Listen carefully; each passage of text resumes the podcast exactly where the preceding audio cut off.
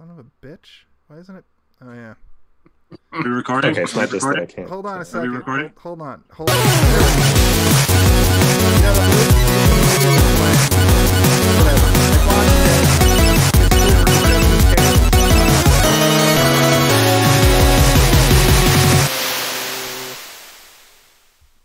Hello, sure if you can everybody, hear me. Are and we welcome.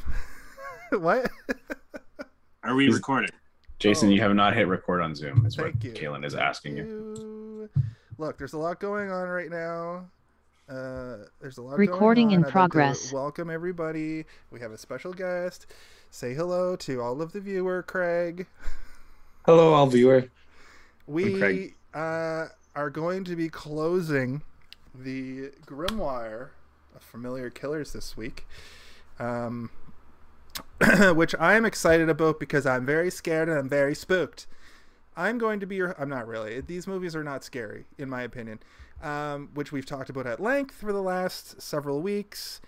I want to thank everybody who's come by the show. I would like to, at the very end of the show, maybe we'll say what our favorite movie was. Obviously, Craig was only here for the one. He'll say that it's Halloween 2, probably because I think he's just a fan of Halloween 2 in general. Um, We can get to that later. we can get to that later. Um, I'm also streaming live to TikTok. So TikTok, hello.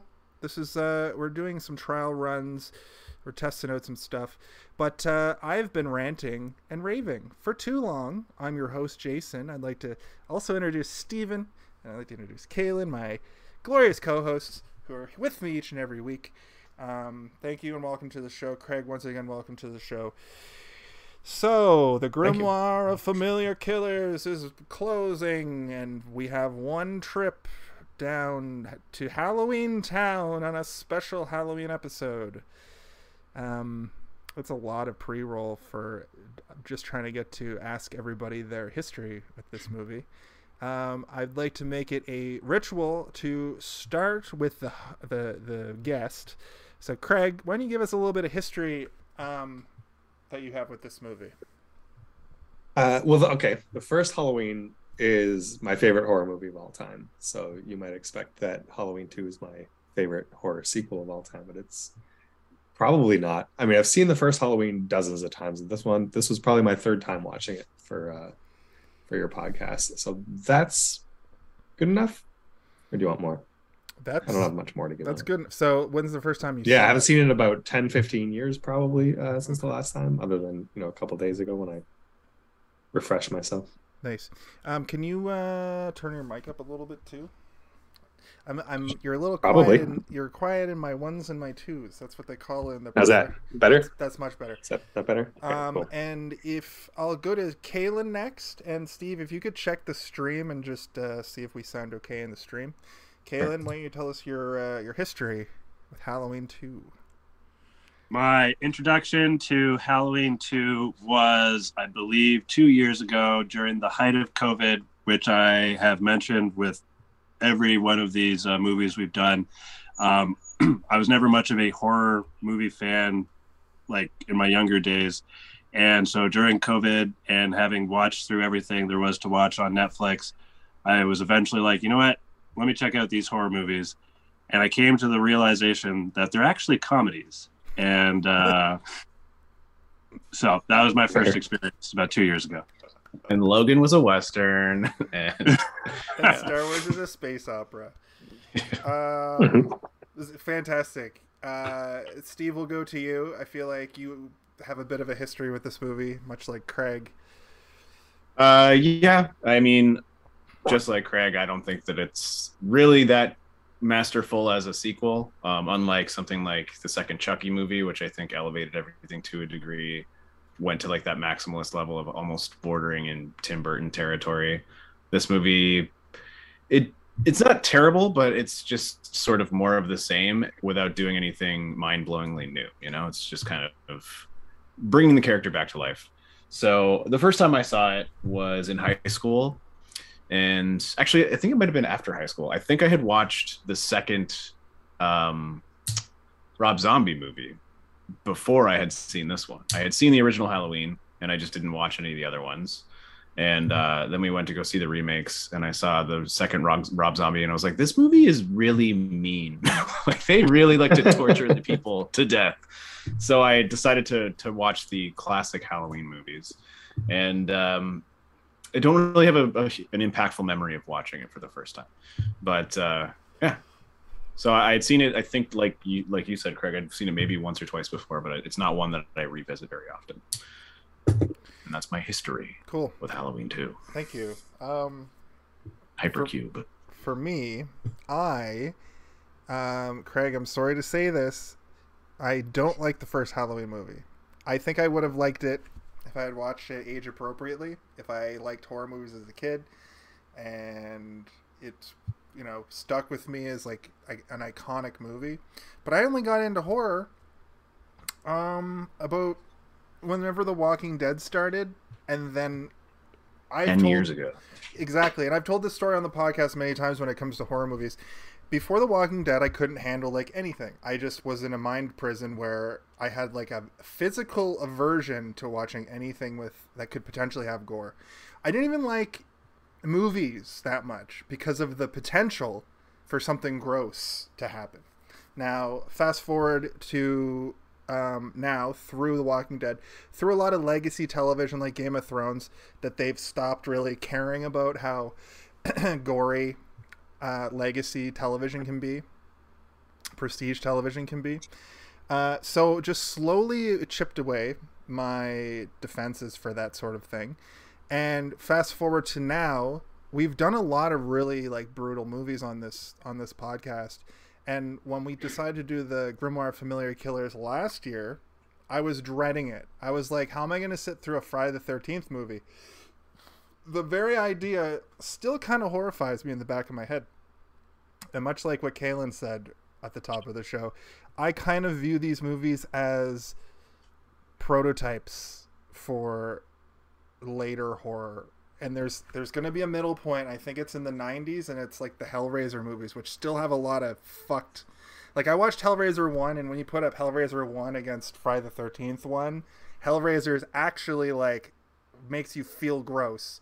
And Friday real gooey. It's a gooey movie. It's gooey and it's gross. it's gooey. Yeah. Oh god. feel it like you can feel how sticky it is. um, come to daddy. Come to daddy. Uh, you get to these this era of film and it just it doesn't really move the needle for me because I've seen now I've seen so much and the first Halloween movie had some good moments but overall I was just like this this is still on and going um, I think it's longer than Halloween 2 also I think it's closer to 2 hours mm-hmm. and th- what they did with Halloween 2 I actually like this one better um, I'm doing exactly what I said not to do, and that's give your opinion. so my point is, is that's my history with the Halloween franchise. My history with this movie is I just watched it. I just watched it today. there, First cool. I mean, speaking of the the I almost yelled yeah, tracks at you. Yeah. it like it's I like that it's an hour and a half long, so it's a nice quick watch, but it literally just picks up where the last one ends. So we there's no act one. You don't have to waste time in an act one to this movie because it's just continuing at the end of the last one. So they're able to go into like a depth with this movie in an hour and a half that would normally take maybe two hours if they because you have to set up characters and whatever if, if it's a, a true sequel like it's they they kind of did it different and i really appreciate that because they could i don't know show more more deaths and make it feel like a longer movie without making you sit through a longer movie. When you compare yeah. it to something like Friday the Thirteenth Part Two, Friday the Thirteenth Part Two, I don't know when the last time you watched this piece of shit is, but it has it has a, like three minutes of just black credits, like just the names. Yeah. Then it has ten minutes, or maybe before or after, ten minutes of a recap of the first movie of like flashbacks of just like ten minutes. Yeah and then it's just the same movie over again. At least this yeah, one, like it starts. That one starts with like uh, like the sitting around the campfire, right, and like telling the story about the first. That happens later, so they do a ten minute flashback, which is just showing the last ten minutes of the first movie, and then they do a around the ta- the campfire story where they do that again. And we're like, we already got this. We don't need we don't need it twice. If you subtract all of that, Friday the Thirteenth Part Two is about an hour and five minutes Yeah, it's like the length of a Disney movie. Yeah. Um, I did appreciate. I know you guys- this- Sorry, go ahead. Uh, oh, I was just gonna say, I know you guys did Nightmare on Elm Street too, which is, uh, if I'm speaking to my favorite Halloween or scary movie sequels, that's right up there. Like that movie's fucking incredible. They, Yeah, I uh, like that one blew quite a all bit. kinds of doors wide open.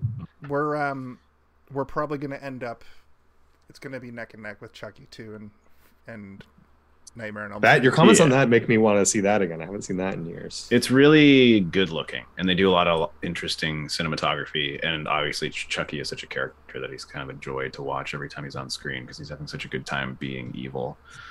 and I Um, forget the actor's name, like who does the voice, but he's Oh, yeah. awesome. I mean, Yeah, he's, Brad- he's Brad still doing it. Like from yeah, that's right. Yeah, Still doing it as far as I know. yeah, he's he just finished uh, the second season of the television show that they've been doing, which is also quite fun. Um, I was gonna say that I, I appreciated that it started right at the end of the other movie as well, and they s- sort of did like an overlap where they they did also play the last couple of minutes of the first movie, but they shot new footage for it, and they they basically like sort of re recut that last little part so that it could work seamless, seamlessly. Well, yeah, it doesn't get- feel like a flashback. It feels No. like it feels like Halloween one is the season finale and Halloween two the beginning is like the season premiere. Because they did that thing that I love where you, you at the end of Halloween one you just see a mark on the ground where he landed in the credits. And in this one they show the mark on the ground and then the and then Dr. Loomis runs out to it and like touches it. He's like, what, yeah, what yeah. happened? Of touch it, there's blood in it. He's like, and it feels just like syrup crop here." circles. Like someone Yeah. like made that imprint. Like that's not what would happen if someone fell. They just got the someone to lie there for a while, and then Yeah. people helped him up. Yeah, I thought you were Like gonna making say a snow angel. Like careful. I thought you were gonna say they did something that I love, which is let Donald Pleasence scream a bunch on screen for a while about evil. like it's evil here. I shot him six times. Did he Uh, say seven? up, or he just runs around For some reason I thought screaming he that he shot him. What'd you say, Keelan? Uh, sorry. I, did he say he shot him six times or seven? For some reason, I thought I heard him say seven. He says six, and he says it so many times. It's Like, I shot him yeah. six times. It's got a I it's got a revolver, I believe. times. The Six well, that's the thing that because if you watch it and listen, there's seven shots. of And course. that gun doesn't hold seven shots. no. So it's a whole like uh, Clint Eastwood. Uh, Do you feel lucky, punk? Sort of Yeah. thing. But like the The other other shot was coming from next It doesn't door during some other un in, like completely different domestic. Chucky, Chucky was next door. yeah. They Little did they know this movie takes place on Elm Street and that, that somebody was shooting off Yeah. Somebody was shooting at Freddy. Oh man, imagine a movie with all of them in it. Freddy, Chucky, Leprechaun. Jason, Mikey. Yeah. You guys, Pennywise. speaking of, of horror movies being comedies, if you have not watched the entirety of the Leprechaun series, do that.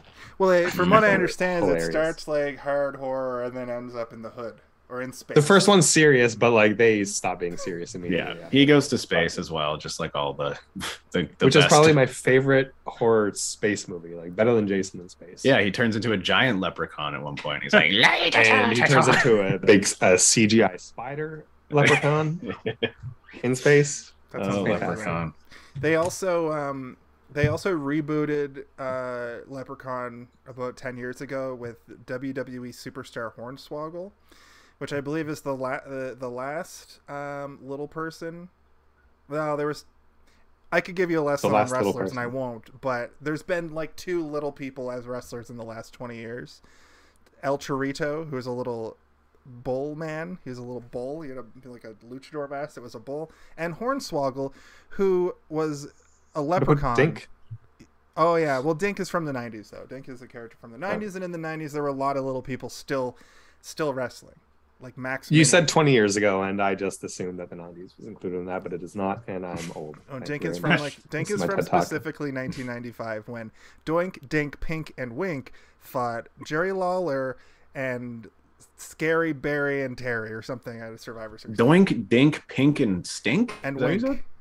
Yeah, Wait, they're also there- the ghosts from Pac-Man. Yeah. They also, it also sounds like a weird porno title. Google it. It's kind of like a It weird is. porno. If Yeah. you're into It's uh, they yeah. There's cross footage between those. I think it's the movies. wink at the end that really makes me be like, ugh. Dink. Uh, Dink and wink. Dink and wink. Right. So normally we go through the plot, but you know, you guys just go. and I'll keep us I'll keep us on the track. That's what the seventh gunshot is. It's you shooting it into the air so that we can sprint to the finish line of this episode. Exactly. And for Kaylin and Steven, I'm Jason. um, I don't have a ton of notes on the actual movie, just more like interesting stuff I was reading about in the production. But um, I yeah, I mean the first thing that I appreciate is that like I know for a fact that Donald Pleasant Pleasence on the first movie was like two bottles of wine deep almost the entire time he was filming, and I'm sure that that was also the case for this movie. There's some points throughout there like he's definitely drunk right now, right? it's not he- just me. He had had to be like he didn't want to do. I feel like in his mind, like this resorting to slasher flicks was his fall from grace. Even though it's the Yeah. it's what put him on the map. Like I wouldn't have known who he. I think he had like a lot of contempt early in the series, um, where he's like, "I'm above this," and then by Yeah, exactly. later in his life, after he'd made like five of- of them, I think he died during the filming of the fifth one or something. Uh, he was like, sixth. "I think this is going to be the greatest movie ever filmed." like he was like talking like that. what in that interviews and stuff? of It's a whole uh, Orson Welles uh, thing he's got going on there. Ah, Uh, French French champagne. or Robert Robert Shaw from in Jaws. We we went to me and Steven went to see the uh, the the the Shark is Broken play, and Robert Shaw's character in it, played by his son Ian Shaw, the best part of the whole thing. Throughout the movie, he's like, "I want to go and I want to I want to write my poems and I want to be in real plays." And I get the impression that you know, well, you get the impression from watching it that you know he's above Jaws. He's just there for a paycheck and what you're describing from Robert uh, Donald Pleasence is his name. Sorry, Yeah, Yeah. That's you're describing the same thing, but you gotta you know some of these some of these wa- washed up 60s and 70s and 50s actors who end up ended up in slasher movies in the 80s like they get a little cult following from it. They the the Yeah. you know Yeah, well, Shutter especially TV now, channel right? comes out in the 90s and and sci-fi and all these people just have resurgent resurgent careers. they get a table Yeah, at I mean, a if- convention. It's like, yeah, my- Exactly, My, exactly. my old work is coming back to pay the electric bill again. Look You at know, Tara like, I don't have Reid to and worry anymore. Sharknado. Oh yeah, Tara Reid and Sharknado. Yeah. That My two favorite Uh, things. what's her name? Tasha Yar from Star Trek. She Yeah. quit that show after like seven episodes, but she's still going on conventions. She's like, Yeah. making a fuck, paycheck. fuck that Gene Roddenberry bullshit. That's not going anywhere. Yeah, the irony of that is that Yeah. like she was she was like I wanted to do more character focused stuff, and then like season two is when they start doing like individual tales of like Geordi and Worf and everything. She She would have would've got an done Her episode. character Yeah. was was awesome. Her character was Yeah. fantastic. She kept talking about rape gangs. Her, her Yeah, on her full of rape apocalypse gangs planet. She basically lived on a Mad Max planet. That's Yeah, her her character would have gone places for sure. Yeah, her character was um Furiosa, basically from the Mm-hmm. new Mad Max movie. But instead, she uh, got eaten by a tar puddle. A big goop, a big goop with a funny voice. One track, guys. Come on. All right, Yeah, um, Halloween. Halloween Halloween. two. The next So yeah, we hope we get we get the the nice Donald Pleasence dipping his hand in blood and being like, ah, call the police to like the neighbors or whatever. And the cop shows up and he's like, I shot him six times. This guy I shot him, I swear. And then you know he drives off. He like runs through the neighborhood screaming it. Yeah, and then you know you get that that nice font. This is like the di- the difference between something like Jason Two and Halloween Two is that the credits are doing something interesting, right? Like you're getting all the names, you're reading through it, but there's also this pumpkin that's slowly splitting open and coming towards the screen as a skull is uh, being revealed beneath, and That is it's so gross. It's so gross 13th. to me for some reason. I don't know what it is. It- the way that it's opening and it has this some like sort of it's almost like a sheet that's just being peeled off it or something, but it it reminds me of like a body opening up or something. It's it's quite gross. I don't know move- why, and I move can't really over put a little bit. on. I want to. You Yeah. got it behind you, right? No, that's Yeah, I No, know- that's not the one. not no. Oh, okay. But, But still, it kind of gives you the idea. I know what you mean. Like that, even that looks. uh, It's off-putting to me because it's not just somebody carved in a jack o' lantern. It's like a skull. It's a skull. Inside the pumpkin. inside the pumpkin. That skull is coming from inside the pumpkin. Oh my god. I'm not sure what it's supposed to represent. I think maybe it's supposed to be like Sam No. Hain. evil, Evil lives druids. inside of everyone or something. Who knows? I bet. I Can we start a petition to call this movie November 1st? I mean, it, it kind of takes Still place- technically Halloween night. We don't know what time it is. Yeah. That's another. It thing ends that I- no It ends on like, November. It just 1st. picks up. Yeah. That's another thing That's that I really appreciate about this movie that it, it's the same day. Like they don't, not a lot of movie like TV does that all the time, but uh, movies I can't think of anything where a sequel is like moments later like that. Yeah. Yeah, you can literally often, watch yeah. these two movies as one movie back. Yeah, Yeah. Yeah. you're gonna notice that Oh, um, Jamie Lee Curtis ages several years, Like three years. Yeah. Yeah. which is It's three which years is a- Yeah. She's also wearing a pretty t- bad wig in this movie. like Yeah, I watched a movie last real. night that she was in in between these two movies. Ah, fuck. I'm gonna think about it and I'm gonna let you guys know what movie. Was that it trading? It wasn't probably- trading places, was it? No, it was a horror movie. It was another horror Oh, movie. Oh, is it the prom night hitchhiker. or whatever? Oh no. No, that's one of my favorite horror movies from from this time period as well. It's a good one, yeah. Um, no, it was something else that's far lower key than anything you guys have brought up. Um, I'll, I'll look it up and let you let you know. I- I think the one saving grace for the wig in this is that like it was, you know, the 80s when everybody was just murdering their hair with hairspray anyway. So you Yeah, can't really- yeah. just like, oh, just- yeah, I mean, if you had seen her hair in this movie I watched the other night, like the wig was a good choice. The Yeah. uh, the wig also looked like it looked like it was supposed to be made to be disheveled because she is she does spend most of the time in a hospital bed in this movie. That's something I wanted to bring up. Um, I love the hospital trope. If you it, the hospital trope is used very sparingly, um, but I the one that I the part that I think of the most is the the old Silent Hill games would always have a, a hospital section, but also the uh, the Walking Dead famously has that opening scene where uh, where uh, what's his face Oh, Okay. wakes up. Uh, he wakes up in the hospital he finds like he's getting zombied immediately and i the hospital setting compared to like the forest the campground or the uh Yeah. Just well, house. hospitals are also cabin in the woods. inherently un- an uncomfortable place, right? They're associated with sickness and death, so it's it's already unnerving to be in a hospital, no matter what the movie is. If you're in a hospital in a movie, it's either the story is about a doctor or somebody got hurt or something bad is going to happen. but also his Someone's murder dying. weapon throughout the movie is this fucking disgusting looking scalpel with a hook on it like a hooked scalpel It almost looks like a dental tool. Yeah. it it, it was like or one of the tools that is on the uh, the table next to the joker when he becomes the joker and tim burton Mirror. 89 Yeah. give me the mirror Mirror. Mirror. I, it was the fog. The fog that I saw Jamie Lee Curtis in. Which Oh, was also right. John Carpenter. John he's- Carpenter. He. Yeah. Likes Jamie Lee Curtis. She was only hired because her mom mom's did. saying this, by the way. Yeah. Uh, This from Psycho, They wanted right? some like, cra- yeah. Yeah, she's the, the the woman who gets murdered in the shower in Psycho, right? Who is recast as Anne Heche, and you famously see her butthole in that film, in the Psycho remake. I don't know if that's true. It is In the because when I was watching uh, Hollywood Babylon, in The actual old hole, Pause. Jason.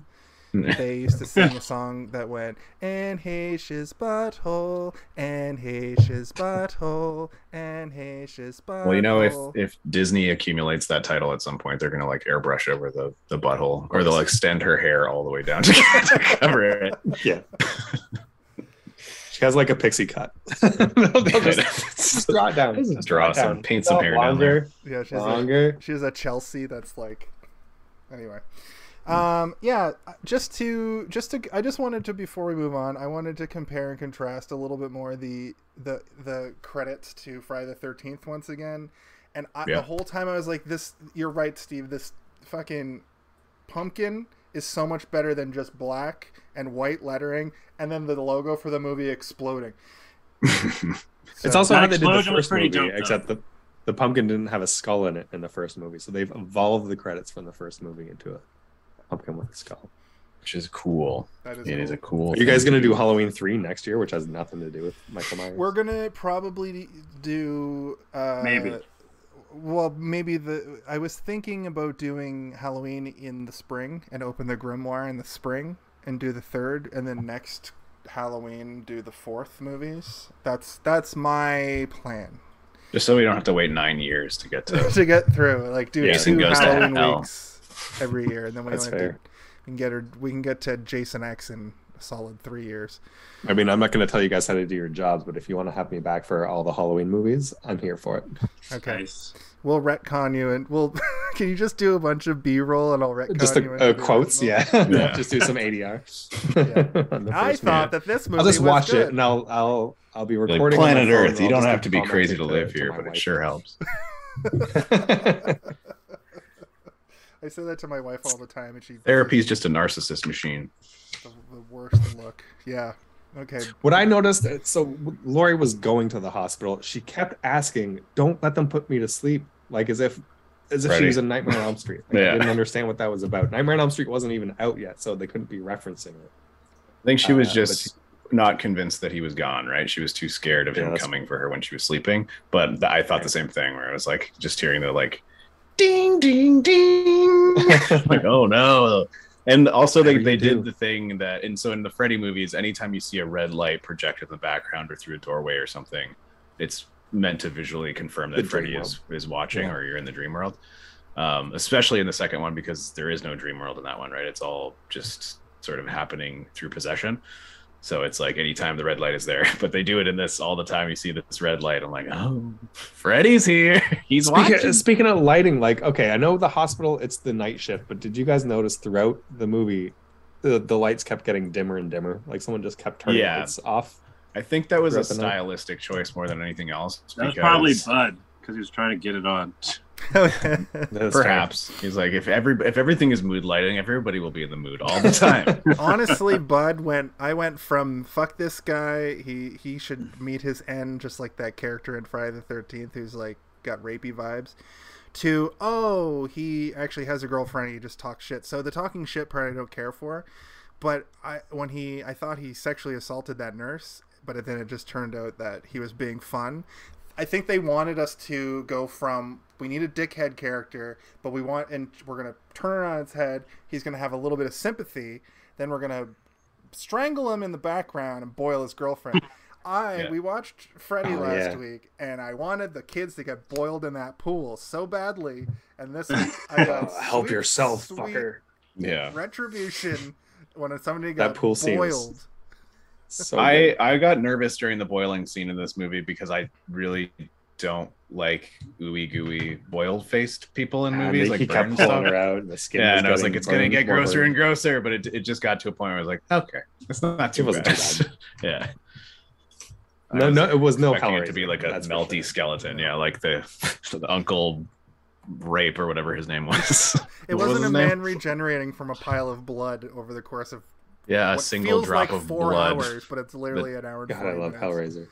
Ugh. when he Um, turns into that weird dog thing, like I mean, it's I know it's supposed to be like his nervous system coming back together, but like when I first saw that, I had been on a night shift, like recently been put on a night shift, so I was like uh, extremely sleep deprived, and I was watching this, and it was affecting me so physically that I started having a panic attack while watching this movie because the visual was so like disturbing to me in that moment.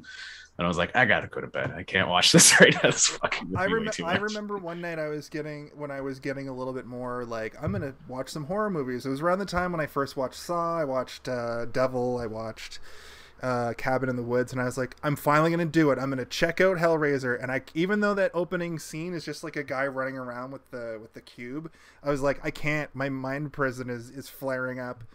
Uh, Yeah. On that note, too, another movie that really helped me with uh, realizing that horror movies aren't just a straight up gore fest from from bell to bell is uh, American Horror Story. American Horror Stories are really good. Like it'll ease you into horror because they can't really go that far because it's only on like Showtime or FX or whatever. Um, I find that to be a really good starting point, especially the the first season, which is the Murder House. There's nothing Yeah. really brutal in it, and and it's uh it's what's his face, who's the who's the creator of Glee and Ryan Ryan Murphy. something. He's more like he likes to do weird sex stuff. So it's the truest horror of them all. it's like it's it's uh it's um Evan Peters in a gimp suit a lot of the time. That's the horror. you know, like it's Maybe I should watch the show. it's great. If you've never It's- seen American Horror, most of the Story, seasons are great. You, you would you would love the first season for its. I've like, never watched it. Yeah. their use of horror Season- trope after horror trope is really well done. And of course, Instead it's an anthology. Like each season is different. Like the I like the second season was the mental hospital, which is one of my and it's set in like settings the for, you know, fifties. Yeah. Yeah, The third Yeah. season and is the the Coven, carnival which- one. Yeah, the carnival. Is I didn't season like the three. Coven. Or, or season four, the Coven. I liked the first Coven, but what they started doing is they started making like sequel. Okay. Oh, Um. Thank you, Kaylin. they started making sequel series to their own to their own anthology. So it anyway. Uh, back to Halloween, November first. I liked. uh I'm just going gonna go down my notes. Um, I liked when the sheriff or the cop or whatever they're like, "Oh, there's a bunch of bodies, and one of them might be Annie," and like he runs over to check. I liked that they got the original actress who played Annie just to play the corpse, just to lay there Yeah. for like the, the two seconds it was on the screen. Like, I'm glad she did that. She was also in the fog, by the way. I wonder how much money they paid her Ah. for that. Yeah, I wonder. I think that John How many Carpenter, though- So maybe like 50 bucks. Yeah. one dollar. Just the credits. You got You just got to eat some mac and cheese on that evening. You got a hot dog and Um, a handshake like an '80s jobber wrestler. I know that the producer on these movies is kind of a notorious prick, but John Carpenter has always been sort of loyal to his crew and to his like circle of actors and partners and stuff. So I I, I wouldn't see uh, anything strange about the fact that he probably just asked her, especially since he was directing The Fog, "Do you want to come back and just be, Yeah, be a like dead body, Yeah, please?" they must have filmed like this right after the fog, and it was probably just Yeah. like, hey, like, you want to just go lie in that stretcher and we'll we'll film it. Yeah. I think that John Carpenter, like, he didn't have any interest in making this movie because he thought that the first movie ended perfectly and it was done. But they asked him to direct it and he said no. And he was like, I got to do the fog. I'm working on the fog still. I'm still editing the fog. Um, but he did come back to write it.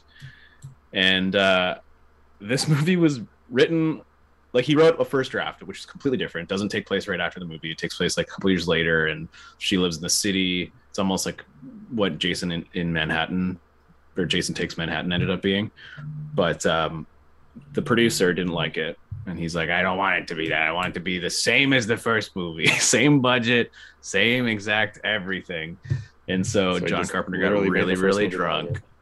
Longer. Yeah. And uh, he just uh, got super drunk and rewrote the script. And that's how he came up with the, the dumb sibling plot. John Was it Carpenter a was just like of blackout Coors? drunk. No, it was, he said that he drank like a lot, like a lot, a lot, not a six pack of anything. Six pack of wine. Yeah. Six packs of bottles of wine. No, he did make it clear that it was too many beers. So that's uh, an interesting thought process is that he just had like Yeah, I mean that the whole of sibling thing really drives the rest of the the series. Do you know what's Kind of crazy? interesting. Like I didn't. I- What's crazy? I was just gonna say, somehow that's never been spoiled for me. That was oh really That was like what when I watched this. Movie. Especially you look at like uh Resurrection and H two O, like the soft reboots at the late Yeah. nineties, early two thousands. Like they really leaned into it. Like, but now there's only coming back four. for There's Laurie these two, and. Halloween it kills and Halloween ends. Right? That's the. Don't even the get me started. now. That's I don't even. No spoilers so because fucking those movies are pretty fresh, and I will probably watch them one day. But that's how I Um, understand. I it. watched the first the first of them. I haven't watched the the the next two. I just think it's dumb that they're like retconning that they're just picking and choosing what to erase from the series. Like I don't. yeah the, Like if you're gonna reboot it, reboot it all the way. I don't like why. I don't. they did that and it sucked Yeah, it's true. um Did you guys yeah see Dana Carvey? We did not did you because We, talked about it before you joined. it, yeah, um, I saw his name in the credits at the end, and it said Dana Carvey assistant. And at first, I was like, There's a reporter. "Oh, cool." He was it's like a script assistant or whatever. Yeah, it's around the beginning when the reporter's like, get permission from the parents to get a statement from the kids. And if you can't get a hold of parents, just get a statement from the kids anyway. You can't really see him. It's mostly like back slash slight, like three quarter profile or whatever. was he doing an impersonation of uh uh what's his name uh oh, fuck i fucked Ross the joke Perot, up no i was gonna say the guy who George runs Bush? snl uh, Lauren, Lorne Michaels. lauren Lauren? michaels yeah yeah uh, Was he fuck. was he dressed Um, as a speaking giant of the turtle? the whole, he was a, hmm, Yeah. I'm a turtle turtle. turtle? Uh, speaking of the twister sister twist, the twisted twisted sister, twist. Uh, I realized this came out before Empire Strikes Back, Oh no, no, sorry. Empire Strikes came uh, Strikes Back came out before this, so it had the first like big like family reveal. Like holy shit, Luke is whatever Darth Vader's son. But Halloween Two was probably written before that came out. Like I don't. So John Carpenter like wasn't kind of piggybacking on that that Empire Strikes Back shit. He probably man, just was had probably some drunken revelation where he's just like, I don't Yeah. fucking know. They're, They're- they're, they're siblings. or brothers. some One of the daughters got adopted. But Empire. I bet Empire Strikes Back came out, and he was probably pissed. He was like, "God, God damn it! I did that My first. twist. Yeah. Yeah, this is that you know blockbuster versus cult horror movie. How big a movie was this when it came out? I imagine Halloween one must have been bigger, a bigger deal, and Halloween two, Halloween two, Uh-huh. people were just like, eh, sequel. Probably. I know insight. Halloween. The first one was Um, extremely profitable because it cost almost nothing. It cost like hundred thousand dollars to make or something hilarious. something like that. Yeah, like it was. It shoestring grossed uh, seven million dollars, Adjust for Uh, inflation, that's like fifty which million dollars. which is not great because the first one made forty-seven million dollars on a hundred thousand dollar budget. So Adjust for inflation, still not like bad. 150 mil.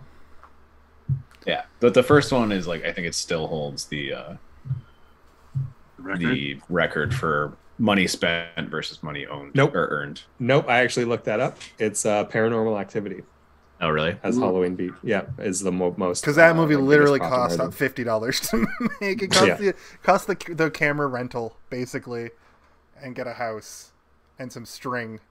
I was surprised that it wasn't like the Blair doors and pull Witch because the Blair Witch was like ten thousand dollars. I think was the budget on that to film it. True. But the marketing was wild for that movie. I remember 1999, everything just being Blair Witch. They made people everything. believe that it was real. They made Yeah, they, they released a false false documentary. yeah, and they it made a, a fake documentary that came out before the movie that was like the true story of the Blair Witch, and like, this was like before the movie came out. And I remember watching it being terrified because I was like, "This is real. This lady killed kids for real." Why And what's making a movie crazy about this? is it's Why are they? Yeah. it's the same idea as a mockumentary. People still believed it. It's the same idea as a mockumentary. People people like Spinal Tap. Spinal Tap is a very is a very famous movie. is a very popular movie. Nobody was like, "This is just a horror Spinal Tap." This is there's no way. I remember them showing. not even different. not even Nobody. Spinal Tap. Keeping it in Literally nobody. horror, to keep it in the horror genre, there was Cannibal Holocaust in like 1981. That's true. was That's a good a point. horror mockumentary. because that is a horror mockumentary as well, right? Like it's fully filmed. But I that's think people basic- thought that was real. Like the special effect, effects in that movie are, are goddamn amazing. Like people it's thought it uh, it's like banned though, so I don't know if the same real. amount of eyes it's pretty gross. saw Han- It's Cannibal true. It was a pretty small movie. Yeah. I don't think we can say Holocaust on Twitch to, to, to put that in perspective. Only if you say the word cannibal in front of it, so you have that Yeah. like movie title. You have to say the full title, Um, right? Twitchers. Twitchies, tell us. right, you Twitch bitch. Uh, Thanks for uh, watching. One person. yeah. I think that that movie, like that some of the people involved, were like actually wanted by the FBI at one point because there was suspicion that somebody had actually been murdered on the, the set of the movie, Yep. and it all turned I out to believe be that's just correct. False. Yeah, it's like crazy. They did kill animals on screen. Like you won't find the no animals were harmed during. Yeah, the, no. I mean, they did that in the first Friday the Thirteenth as well. They cut the head of a goddamn live snake, and I remember being like, Snake, yeah. "What is happening?" Not to mention Milo and Otis. One out of five. yeah. Yes. Milo Notice the the Disney cartoon. Yeah. The, a lot of animals died in that film. Yeah. Uh, the, there's this company that No humans were harmed in the making of this Exactly. film. it was like this Japanese company that had Yeah. no rules, and there were many Milos and there were many Otises. Yeah. I remember seeing the trailer for that because My mom named her dog Otis, so I sent the trailer to my mom, being like, "This is what you named the dog after, right?" and then she was like, "Yeah," and I'm like, "How many cats do you think drowned during that basket During scene?" that scene in the It was something fucking like 20. rapids. Um, name your animal after this shit. I do. Okay, so at the beginning of this movie, um, I want to talk for a second about how I think that up against. I, I feel like Friday the 13th is a direct ripoff of Halloween. That I will say Mhm. It definitely is. because I know Steve, you, you don't like it when I say rip the word ripoff, but in in the horror spectrum, I just don't like when you compare everything to I Final know. Fantasy. I, I know. I won't compare this to Final Fantasy. I will compare this to Resident Evil. I and I'll bet you can find that. a way to do it though. I could probably do it. I can do Resident Evil. Definitely borrowed heavily from 80 slashers. Every bioweapon. I didn't realize this till much later in my life, but you're going through killing zombies in survival horror games, but in the Resident Evil series specifically, there's always a bioweapon, and the every if if you like wait around too long in a room, a giant hulking monster will like blast through a wall and fucking it'll be unkillable. And when they get killed, they bounce back up the way that Mike My- Michael Myers does specifically, and Mike Jason, Myers. I guess too. I know you hate also when I say Mike. yeah, Myers. baby. yeah, baby. yeah, yeah I, I remember that part, and it was scary. It was the scariest part of the game. Y- yeah. You to, so- like- Oh man, what about a Halloween remake or whatever where they use a Mike Myers mask? Like an Austin. Oh, like an Powers Austin mask. Powers. Hey, yeah, teeth not and the Powers mask. Oh, like dude. the- like Um, in what was that movie, Baby Driver? yeah. Yeah. Yeah, they all have Michael. Did they do the masks. same treatment, like make it white and hollow at the eyes a Yeah, little yeah, yeah, exactly. Do the the same hair? thing, but Yeah. it's it's Mike Myers It's instead of just Shatner. Yeah, just gonna have weird teeth and Yeah, flat fake rubber glasses. So to go back Or to Wayne's my- World. Uh, to, to go back to what I was originally saying, I think that the first person stuff with Michael Myers is a lot better because you have to wait to see Jason in at least the first two movies. You don't see him. Well, you don't see him in the first movie, obviously. In the second movie, you don't see him for a while. You see his like feet. You see his point of view.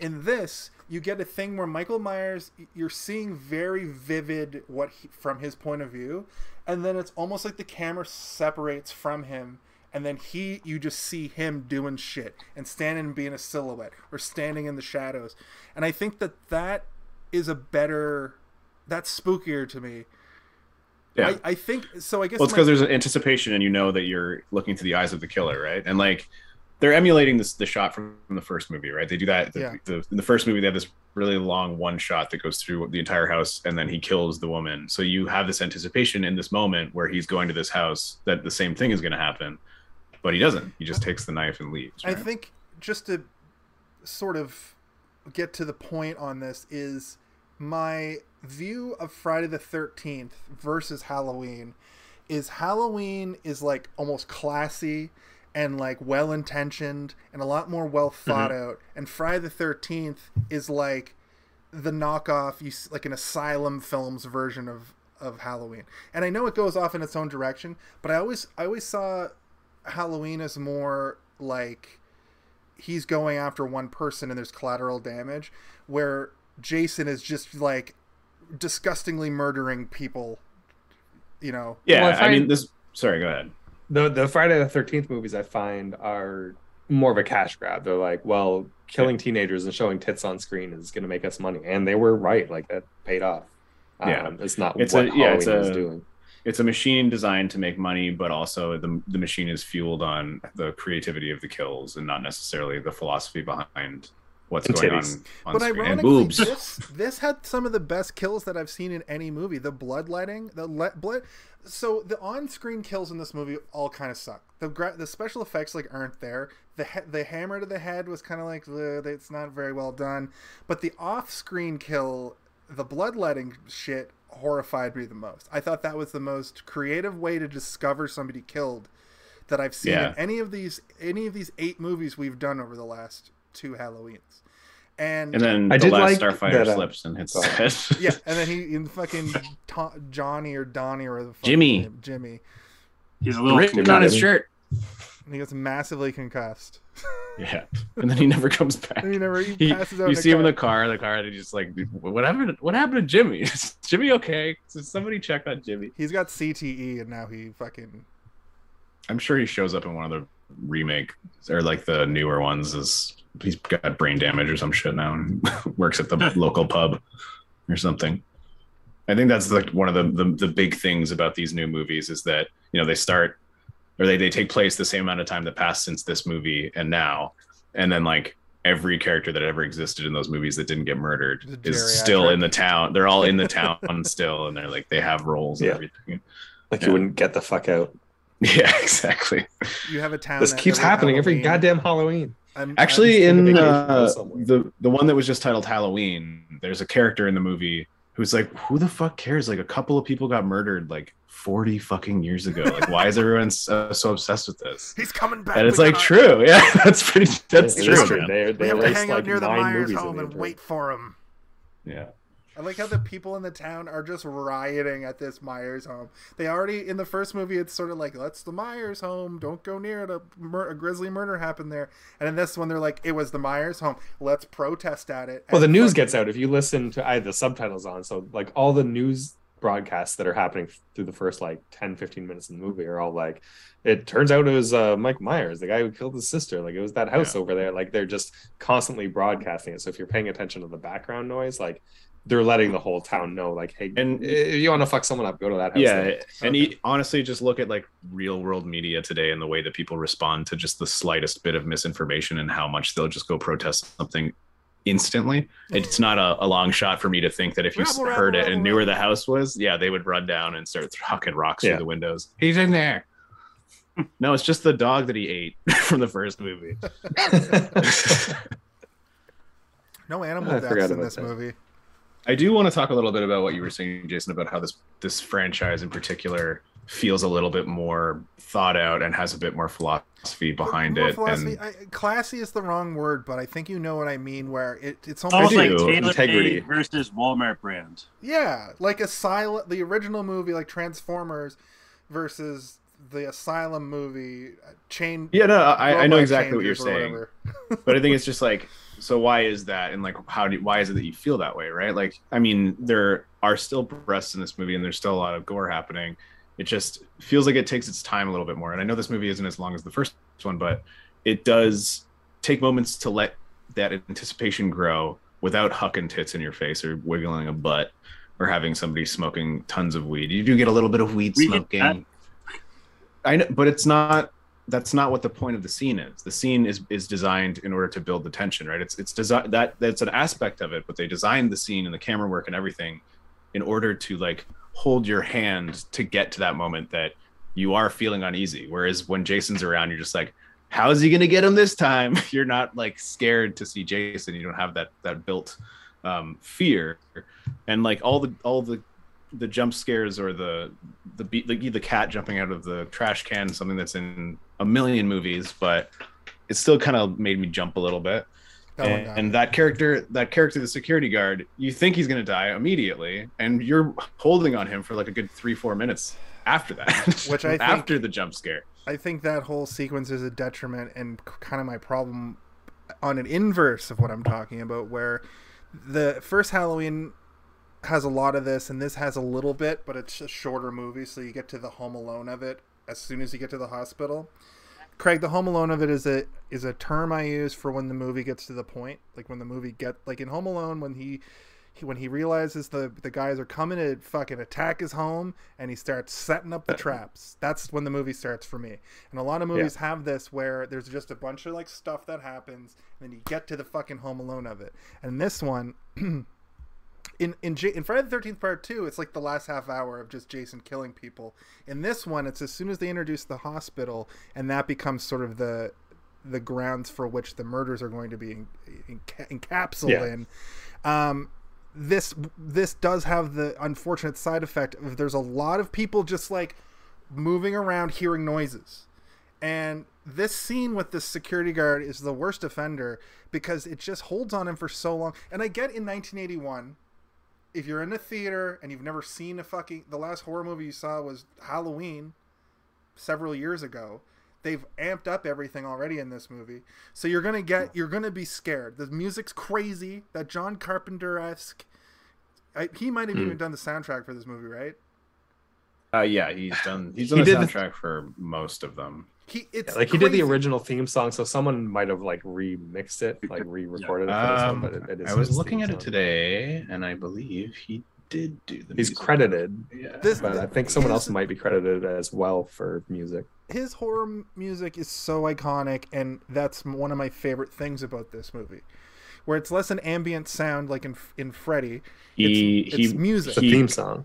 he composed it um and he and alan howarth uh collaborated together on the score for this movie There we So, go. I, I that, that's just I I'm bored in the future. I'm bored 40 years later, but in 1981 I imagine it was terrifying to watch this guy get spooked at every corner and then finally just get fucking Does he get strangled? How, how what's his he gets a hammer in the head. Yeah, he gets Yeah. he's the one that gets hammered in the head, right? And then later Yeah. he's, he's seen hanging, which I think is more shocking than the hammer to the head. Get Yeah. hammered every weekend. What? He said he gets hammered every weekend. oh yeah, you get, you get a hammer to the head most days. Um, Uh, yes. Um, so, but yeah, I don't disagree with what you're saying. I think that I don't know if I would say that I was bored while watching this movie, but I I know what you're the point you're trying to make is. And I will say I wasn't this compared to the I was bored during the first Halloween. Much the same way that if it was 19 what's 78, if it was 1978, it was like the first time they made one of these horror movies in this way.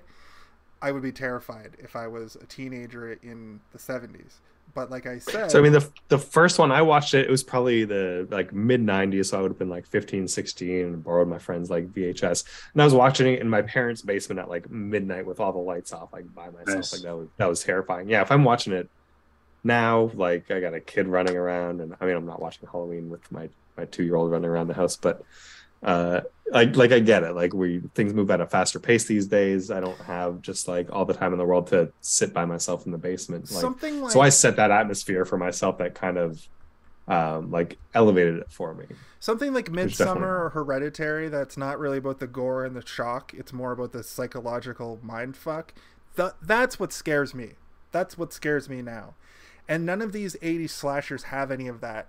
Maybe the later ones do, but I think they just I think they become more about the spectacle of the kills and it just much like the Saw series, which we've all talked about. We've talked about it on the show. Me and Craig have talked about it in real life. The first Saw movie is a fantastic movie that sits in the annals of time along with these familiar killers.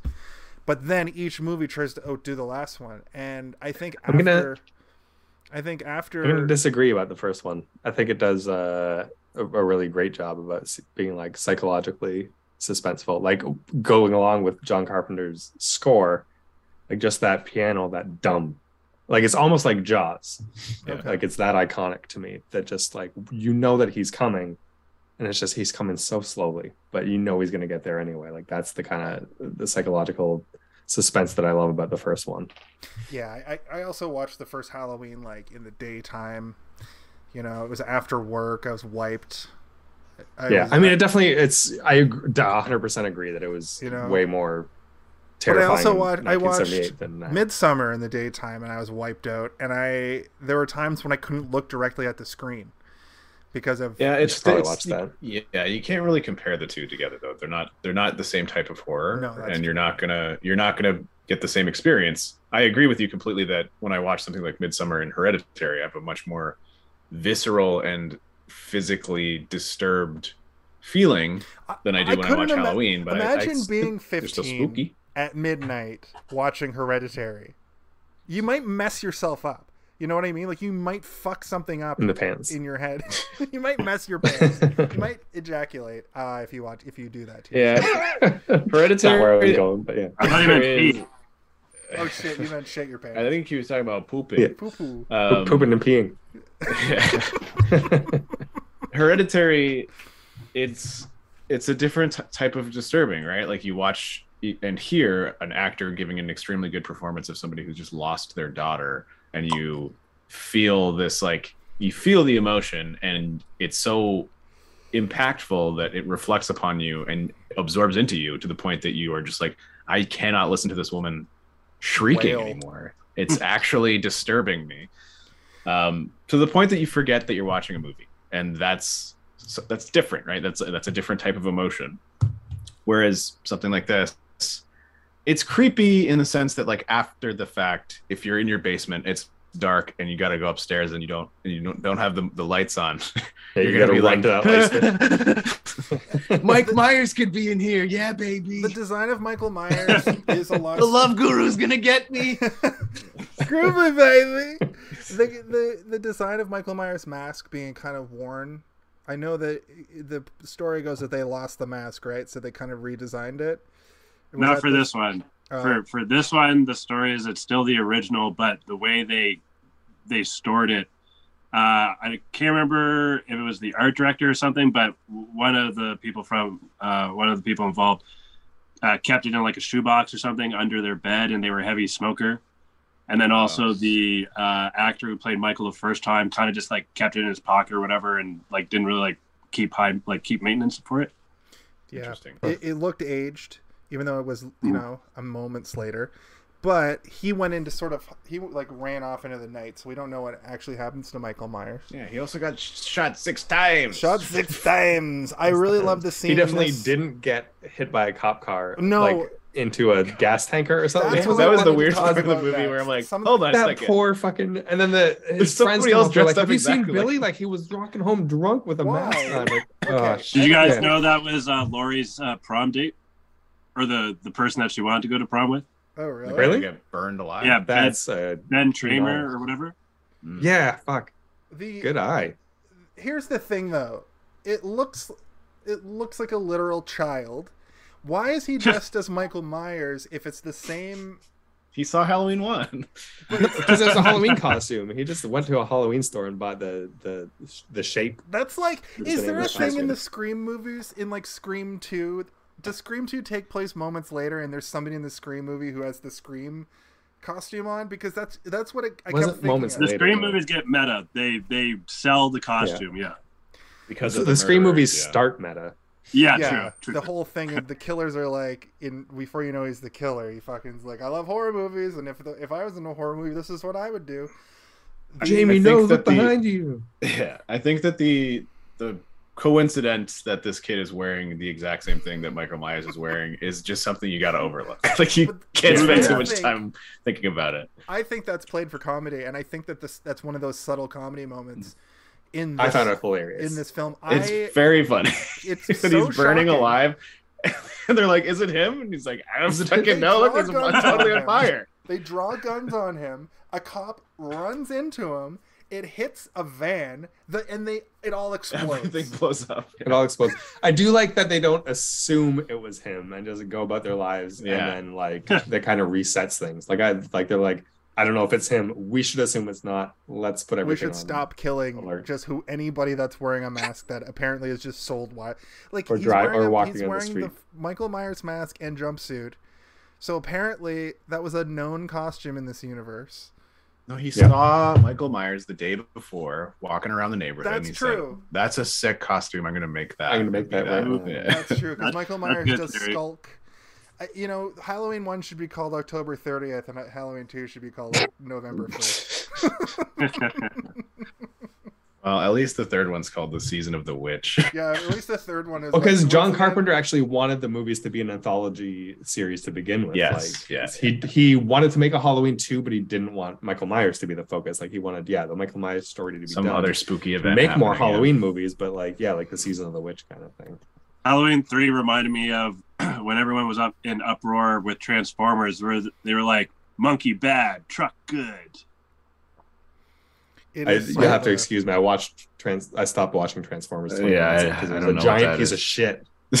Are you talking about the cartoon show, like the? No, no, yeah, the yeah, yeah. So great. they had the original uh, Generation One. Oh, Like you're talking about. Beast Wars, or Then they made Beast Wars, and everyone Yeah. was in uproars, like, "No, Oh, no yeah. monkey, truck." I see. I didn't really watch the because I'm a little bit younger than you guys. I didn't watch the the trucks and cars. I watched the mm-hmm. animal one, and that's the one that I prefer because I like the animals and dinosaurs. I was more than I like cars. for I the thought wasn't bad. cartoon, but we just didn't have it where I was. But Craig, you probably, you're Craig's a little bit.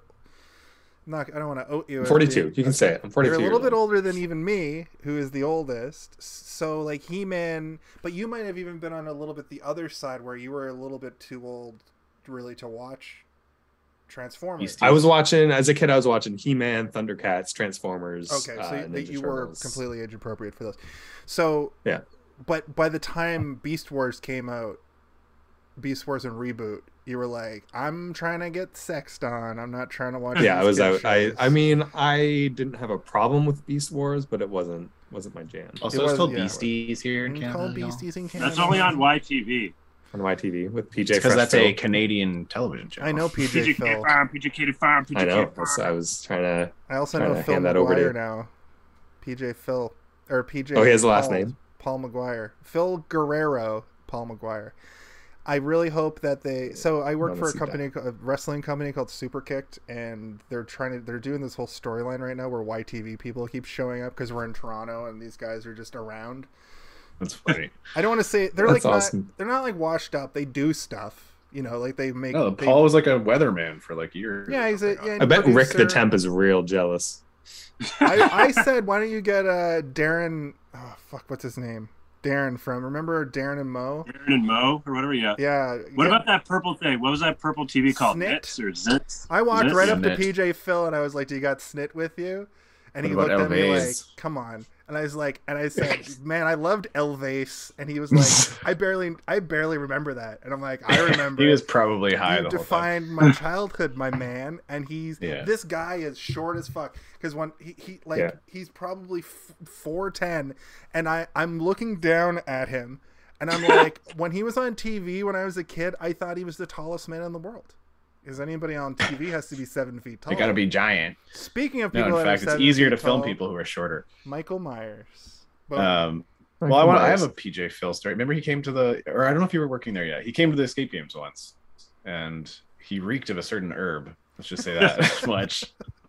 And we usually go around the circle, and everybody introduces themselves and like a special ability that they have that will be useful inside of the room.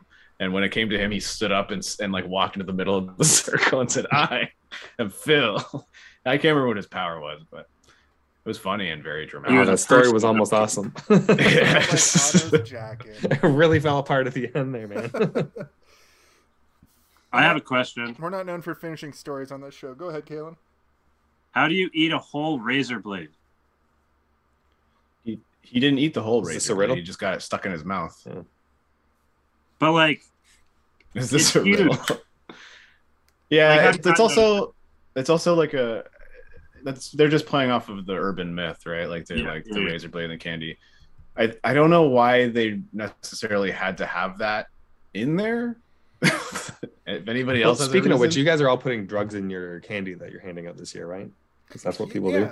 Yeah. why would I Actually, waste what I my do- drugs like that? Exactly. What I usually Exactly. do is I buy a whole bunch of China white heroin, the most expensive heroin I can get my hands on, and then I hand it out to four year olds. Just and for let them free. have free. a good time. Yeah. And then I, yeah, Uh, yeah, no, I, I, I when I saw the razor blade in the mouth, I, I got a chuckle out of it because it's that's one of those things that there's a if you exaggerate. Like, well, no, if you look it up, it, there's literally never been a, a recorded case of that ever mm-hmm. happening, but it's still a thing that people talk about as though it happens every Halloween. I remember, remember to check your kids' internet. candy for syringes. early internet, that sort of hysteria sort of permeated very Yeah. early on in the internet. People there, you could, people shared pictures of obviously somebody just jammed a fucking razor, Razor blade, into, an, apple. Yeah, But and it's I- like it's like the fact that you eat ten spiders a year or whatever in your sleep. It's like no, Yeah, I don't think that's true. I eat ten spiders a year, not. but I do it on purpose because I want. Yeah. spiders Yeah, do it awake. And you know, Spider-Man classically turned into Spider-Man by being addicted to eating spiders. He By- was he had a he had a Just going for that. spider eating. He had a tarantula, and that's how he got. He his turned into spider Tarantula. Man. Yeah, he turned into Yeah. tar- tarantula man. Tar- Tarantulinus. Tarantulanus. Did you guys notice that Laurie escaped from the hospital? She got out. And She she was capable uh, she was stabbed or whatever, but she was capable of moving. And then she just decided to like hang out in a car in the parking lot rather than leaving. Yeah, I, I was like, is she exhausted? Did they drug her? Because they did drug her with something, and I, and I was like, is she just Mhm. fighting off the effects of this chemical, whatever That's true. it That's a good point. And but it seemed like it came in waves, where she would like maybe her adrenaline once it kind of left her, What's the it, drug would take over and she would collapse. what's it called? Plot armor. Yeah, Yep. When she needed had to run away, her plot plot armor, armor, yeah. kicked in, and she was like, "I'm Yeah. fine."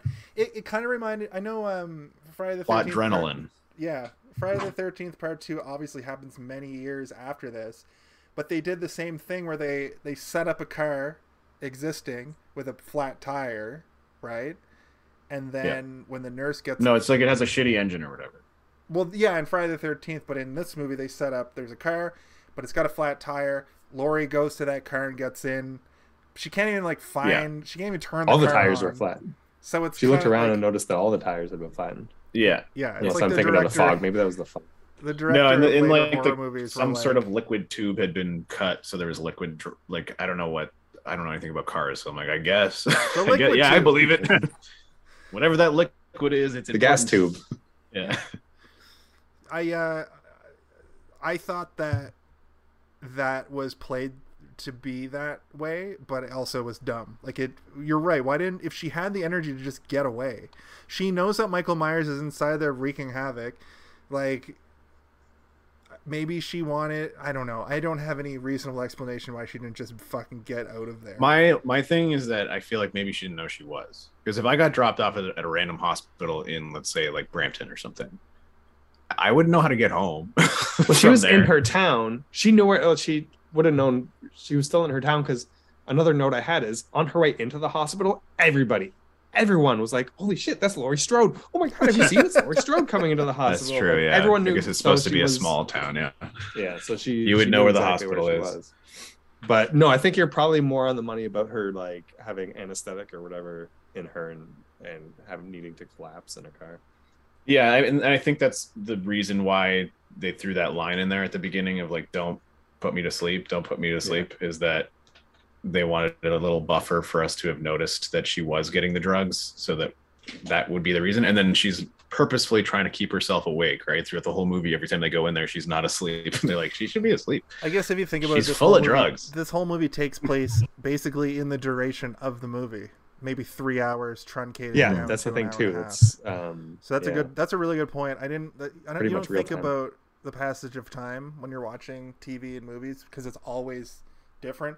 What I will say is, me and uh, me and Craig did have the, uh, a podcast, a hit podcast, uh, watched by hit exactly one more podcast person a than this podcast.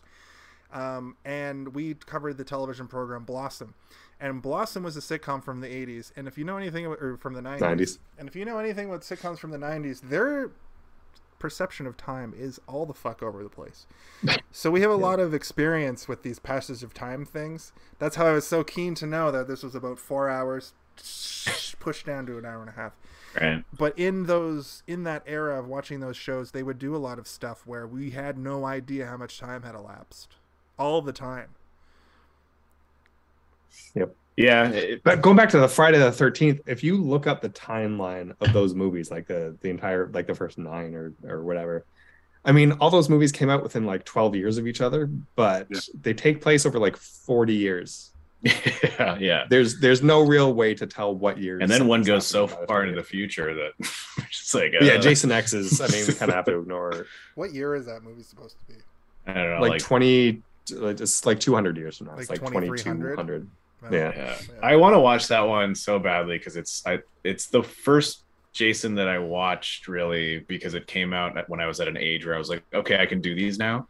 And It's at Walmart. for instead of going back to the first one, I'm like, Jason X, let's go. And I'm like, this It's is great. They, they have a holodeck stolen straight from Star Trek. I'm bringing yeah, it back to and a Star Trek. now. They have the Yeah. holodeck, and he, he- they just cut back to it, and he's beating the girls inside a sleeping bag. Yeah, my favorite kill. Yeah. He also, oh no, it's Fre- Freddy versus Jason, but he closes somebody backwards in a cot. There's Yep. some good kills in Jason X. There's one where he like kicks a guy off of a railing and he lands on like a giant mining drill and just like slowly rotates the drill like on his I body. I swear that's in Jason X.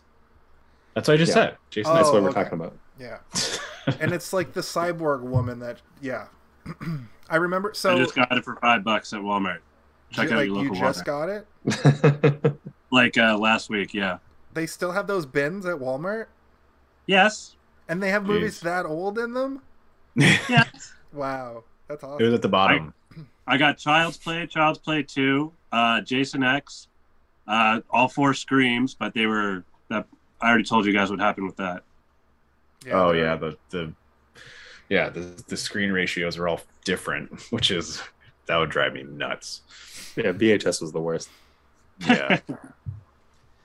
all right, tracks, tracks, people. So I'm I'm looking. I thought you guys were gonna say more because like we're all people that like to talk. So, but when it gets Yeah. when it's quiet for a second, I go, "Oh fuck!" inside my head. So, oh, oh shit! Somebody just gave us gifts.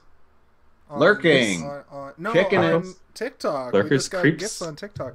Uh, we, that's worth like twenty cents. My my friends, we've done it. We've Shit. we've ascended. That's five. That's a nickel Sick. each. Let's make a Wait, collect yeah, yeah. We've ascended. My math checks out. Um. Do you guys notice when Michael Myers walked right through? He just walked through the window. Yeah. Yes, and I that was it. also hilarious. it was That's like weird, like it was like a of the movie. weird special effect that didn't look right. it Like was, a real yeah, window. just breakable everything. Like it was sugar glass. I'd imagine. No, what I thought had happened there is he he was behind the screen, he was behind the the glass, and then they had him walk through already broken glass, and that's why it did that weird little cut. Oh no, I think that was just that's like the possible. jitter of him moving. Like I think it was just like he because the, like it, it broke weirdly. Yes, like it was almost too much of a this is a fake. Like you- when you know when Jason busts through walls like later in the movies when he's like a tank man and everything just shatters around him. This was like the guy kind of like stuttered a bit, like it didn't break right away. Yeah. He kind of like stumbled through it a little bit and the glass fell in big plates, which usually it just shatters away into like a million pieces or whatever. The glass fell in these big, goofy. But I mean, this little happened before Jason was doing that. So the, these No, I know. they were laying just- the groundwork for it. Exactly. They, they're the real trailblazers. Of, And then those special effects guys went on through- to make way better breakaway walls. They're like, Yeah. that didn't look Yeah, exactly. great. yeah, maybe we need some air cannons to blast little chunks at the screen as well. There was, it just- another It was so funny because uh, there was another funny you know why it's funny. I don't need to say. that was played kind of for comedy, and it's the security guard just being a a, ba- a, a an idiot in his room. And Michael Myers clearly walks across the Oh, yeah. parking lot on screen The monitor. Yeah. I love Guys that watching- trope in anything, but in this one, it was like, how incompetent is this fucking security guard that he missed the f- seven foot tall man that they're looking for? it's like all you got to do is is have it in your peripheral. He's like fully turned away from the screen he's supposed Yeah. to be He didn't at. even have like a smartphone and internet to like. No, he had an old movie playing on a black and white TV, a little 12 inch, while reading the newspaper. It's a night shift. What are you gonna do? Your job? Yeah, if he was a good security guard, he'd be working during the daytime. I don't normally read um, comments from our social media on the show, but somebody here, Devin, the Sim 3, just said, I love Halloween.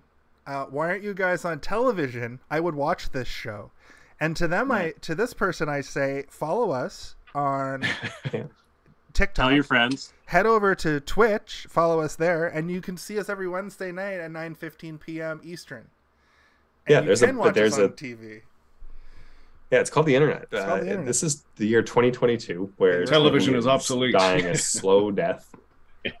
the slowest death ever because Um, they're holding on so much so that like streaming services um, have just become television the, the old They have school ads now. Discovery Plus, Netflix. There's yeah, you can just get them. With We've had ads playing through our whole Twitch stream. Yeah. I've been watching them. there's an ad Really, I have right not now. been watching. The- How do how do those ads work? Does it interrupt, or is it just like a little bottom like banner thing? so I think it might pause us we for go a bit. no and we go picture in picture so you can Oh, still okay. see us Oh, on screen below the ad my wife Interesting. is On home, Twitch. so Hi, Madison. Kaylin says hi Hi. Um, I mean, we've kind of So walked through you- most of the glass doors of this movie in terms of plot, but uh, I think one of my favorite things that they keep making very apparent is that Dr. Loomis has a gun with six bullets, but he's really bad at Yeah. counting how many bullets he has. Um, I also really liked that, you know, he kept pulling it out and checking and loading it and stuff, and every time he did it, there was somebody giving him like a sideways glance, being like, "This guy is unhinged." I love when he just pulls the gun we be looking at this guy? just pulling you just brandishing a weapon Yeah, running around. He's just, a, he's just a psychologist or a psychiatrist. Yeah. Also, Like breaking news. psycho. Breaking news. This But just he's in. been driven crazy by watching Yeah. or by taking news, care of Mike Myers just for 15 years. George Clooney has still got it. Uh, Madison just came home from the, the, the talkies, and George Clooney still has still got it. Did Nice. you watch The Men Who Stare at Goats? I don't know what what No, George what movie Clooney's in was? now. Did you see? Ticket to Paradise. She saw a marriage movie. Old Ticket- people marriage movie. Ticket to Ticket to Paradise. Paradise. Catherine Zeta-Jones. What? Don't mind me. Sorry. Dr. Loomis, Okay. you- it was kind of funny when the cop kind of peer pressured Dr. Loomis into smoking a cigarette. He like forced it on him. right, yeah. I don't Well, smoke. I that's just good. carry this lighter with me at all times. It's a And very gun! bright yellow lighter. Uh, I They did okay, have him brandish the lighter just as much as he brandishes the gun. It's got a lighter and they gun, just walk around both. Just lighting it and shooting in the air. lighting cigarettes and It heightens my sense of security. people in the eyes. I love uh, I, I love his moments in this movie because they they find Samhain written in blood on the wall, and he's very knowledgeable of what the meaning of Samhain is, and it's basically just like he that's the Lord of the Dead, essentially. That kind of felt like the Yeah. jumping off point for like creating the anthology or like to to start. Yeah. start. That would Yeah. Halloween six really leads into that one. Yeah. that would have been that would have been a cool yeah a cool way to do that and then later in the movie clearly he like what you were saying earlier is the donald uh, what's his name sorry Pleasence. donald Pleasence, yeah. pleasence clearly wanted to have a monologue where he just said a bunch of fucking shakespearean shit but they were like we don't have shakespeare we have druids and he so he really leans into that scene He's like, Shakespeare was a druid, you fool. He's like holding a bottle of red wine. him and the uh, the agent are like driving with the cop, and he starts talking about the druids.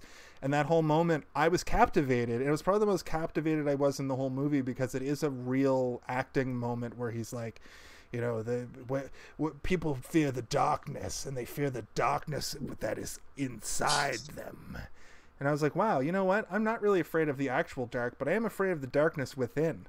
So Yeah, wait, wait again. Wait till you get to Halloween six. He really has some some speeches in that one about uh, the darkness and the pagans and everything. pagan rituals and the darkness. And Paul Rudd's in it. It's the first. It's Oh, not the first movie that he that was released, but he made it before Clueless. So he I made thought- Halloween six. Then he made Clueless, but Clueless came out. I thought Paul before Rudd's Halloween. first thing that he ever did was that commercial for Super Nintendo. We're talking about movies. Movies, probably- not commercials. Uh, commercials for video games. ninety minutes, movies. not ninety Yeah. seconds. Commercials are very short movies. Especially if he's like, when you play with power, when you play with power, you play with superpower, or whatever the fuck that tagline was. Nintendo don't what Nintendo don't. No, that was You nailed Sega. it. I blew it. The only other note I have is that uh, when Laurie's shooting at him at the end, she shoots him, and you remember the blood starts pouring out his eyes. yeah. Yeah. She must have shot him right in the eye holes. She's a good times, shot. 'cause There's no bullet holes. There's no bullet holes in the mask. Yeah. That in, the injection that they gave her earlier boosted her accuracy stats. Nice, nice. It was like a Metal Gear Solid kind Yeah. of uh, she boost. smoked. She took a drag of a cigarette, and it slowed her. Yeah, so she could steady her aim. Heart rate. Um, the I- thing that As I weird as that was, I did kind of like it. Uh, Just the tears. No, it was blood awesome. Cool, yeah. The thing that I love Yeah. about Michael Myers' eyes is that they're impervious. Uh, he gets stabbed directly in the eye in the first The one The coat hanger, yeah. with the coat hanger, and then this Mm-hmm. he gets shot in both eyes. This goes. I wanted to go back to the Resident Evil thing I was talking about. There's a lot of monsters in in Resident Evil games that just kind of flail wildly. There's also one that can only attack you if it like senses movement. But the scene in this near the end where he's just flailing wildly felt so much like a fucking video game. Like they're they're duck like she's just back against the wall trying not to get flailed at.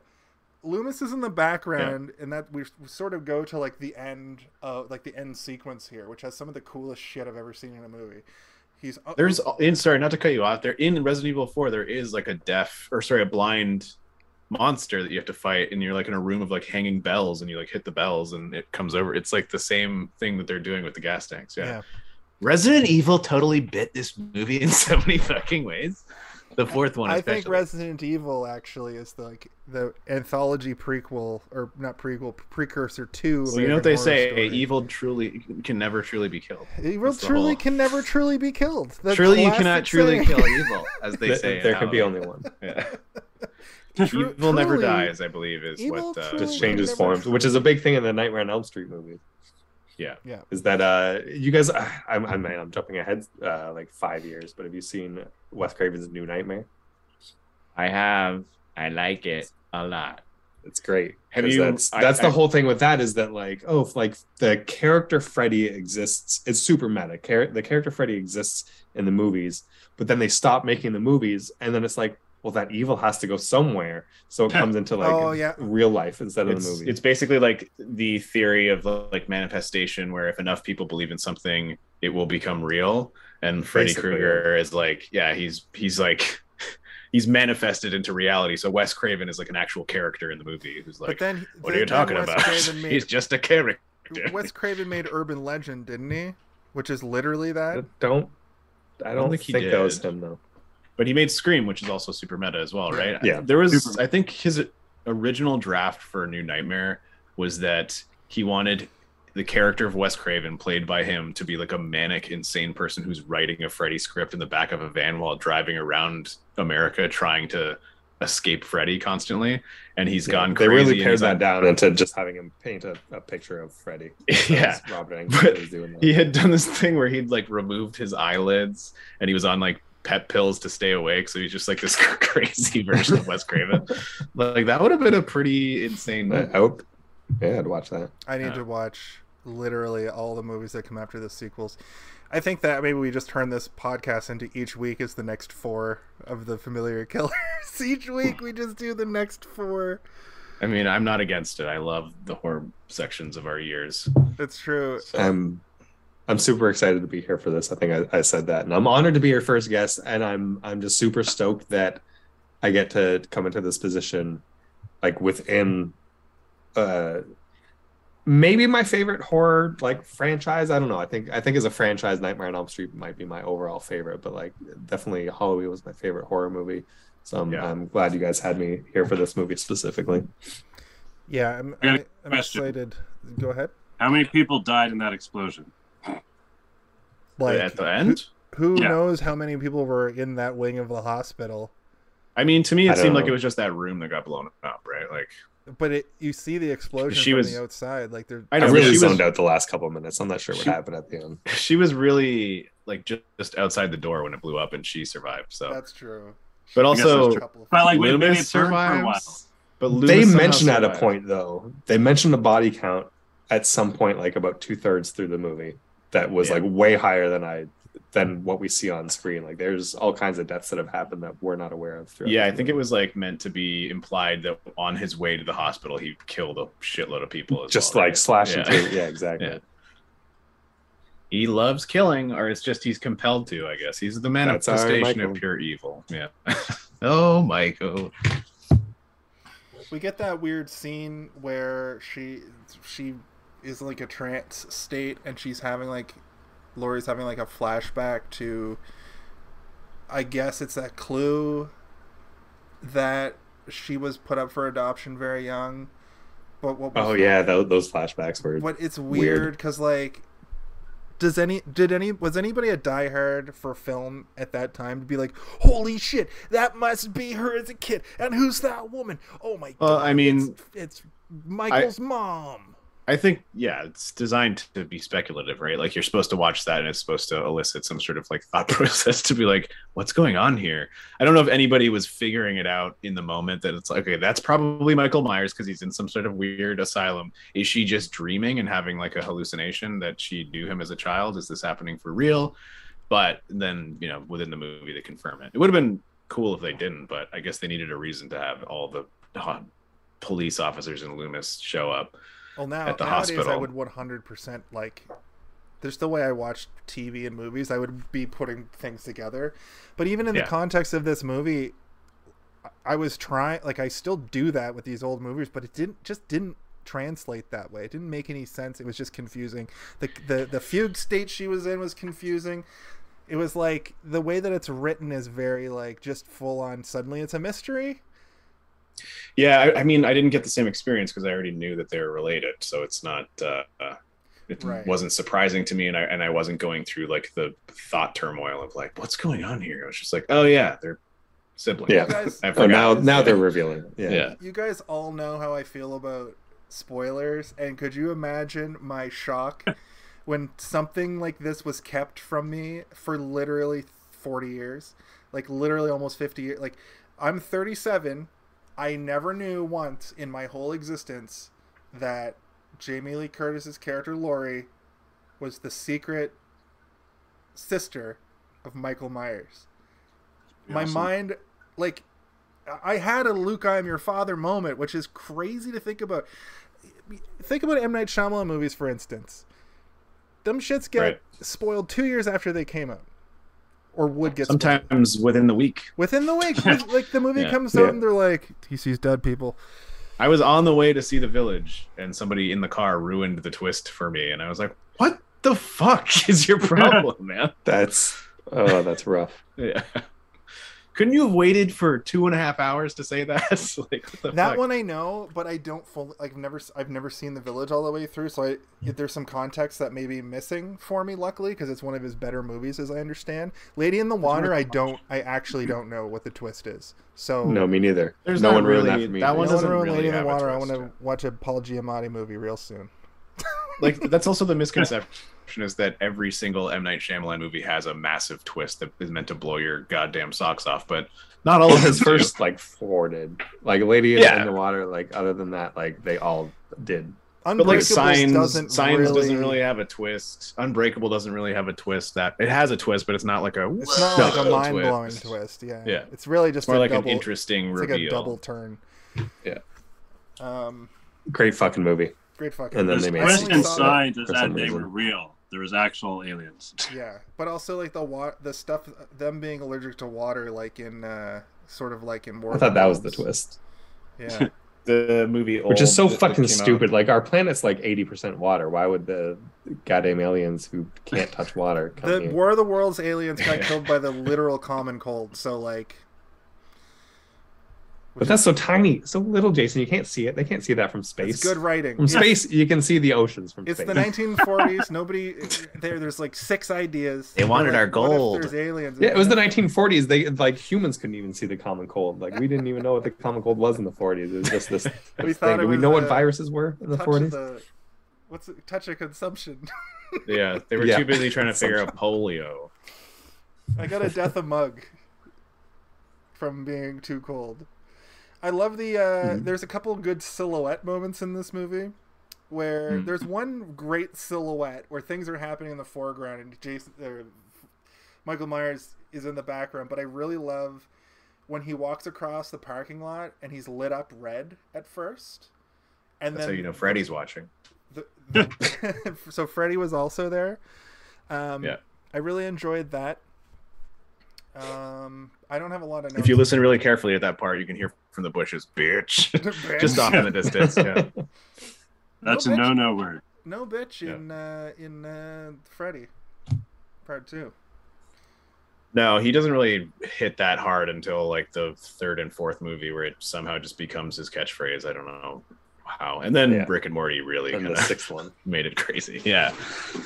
He Um, gets home also from work and he's like, "Hi, bitch. Hi, bitch. Aw, I bitch. had a hard day at work, bitch."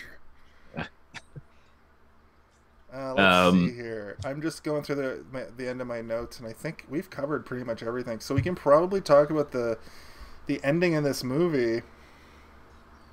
yeah. which is one of the coolest things I've good. seen. There hasn't been a good uh, there hasn't been a good flaming slasher since, uh, and we'll say exactly what we mean by that. Since uh, the Since first Freddy Chucky. too. Oh yeah, I guess a gay that does happen. No, I was Oh, yeah, making a he gay gets he goes right on. Oh, you were But- doing it. You were doing a gay thing. Because it's really homoerotic. it's the most homoerotic horror movie. Extremely. If you're watching our TikTok, But I think Freddy is also on fire because at the pool party, like, doesn't he like come out of the barbecue or some shit and he's on fire? Uh, He jumps He through the. he go. There's one point where he doesn't when he's goes melting? through the fence, like he like. Oh, yeah, the freezes through fence is all on fire. Yeah, yeah. And it, it c- catches on fire when he goes through it. And then I think when I saw that, I was like, oh, he went back to hell. That's the hell door.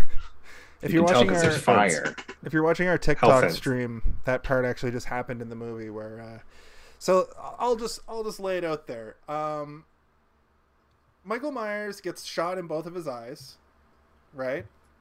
I guess you can still see his stabbed in the previous movie like an Yeah. hour ago. But yeah, he, he's got no eyes left now by super assassin Laurie.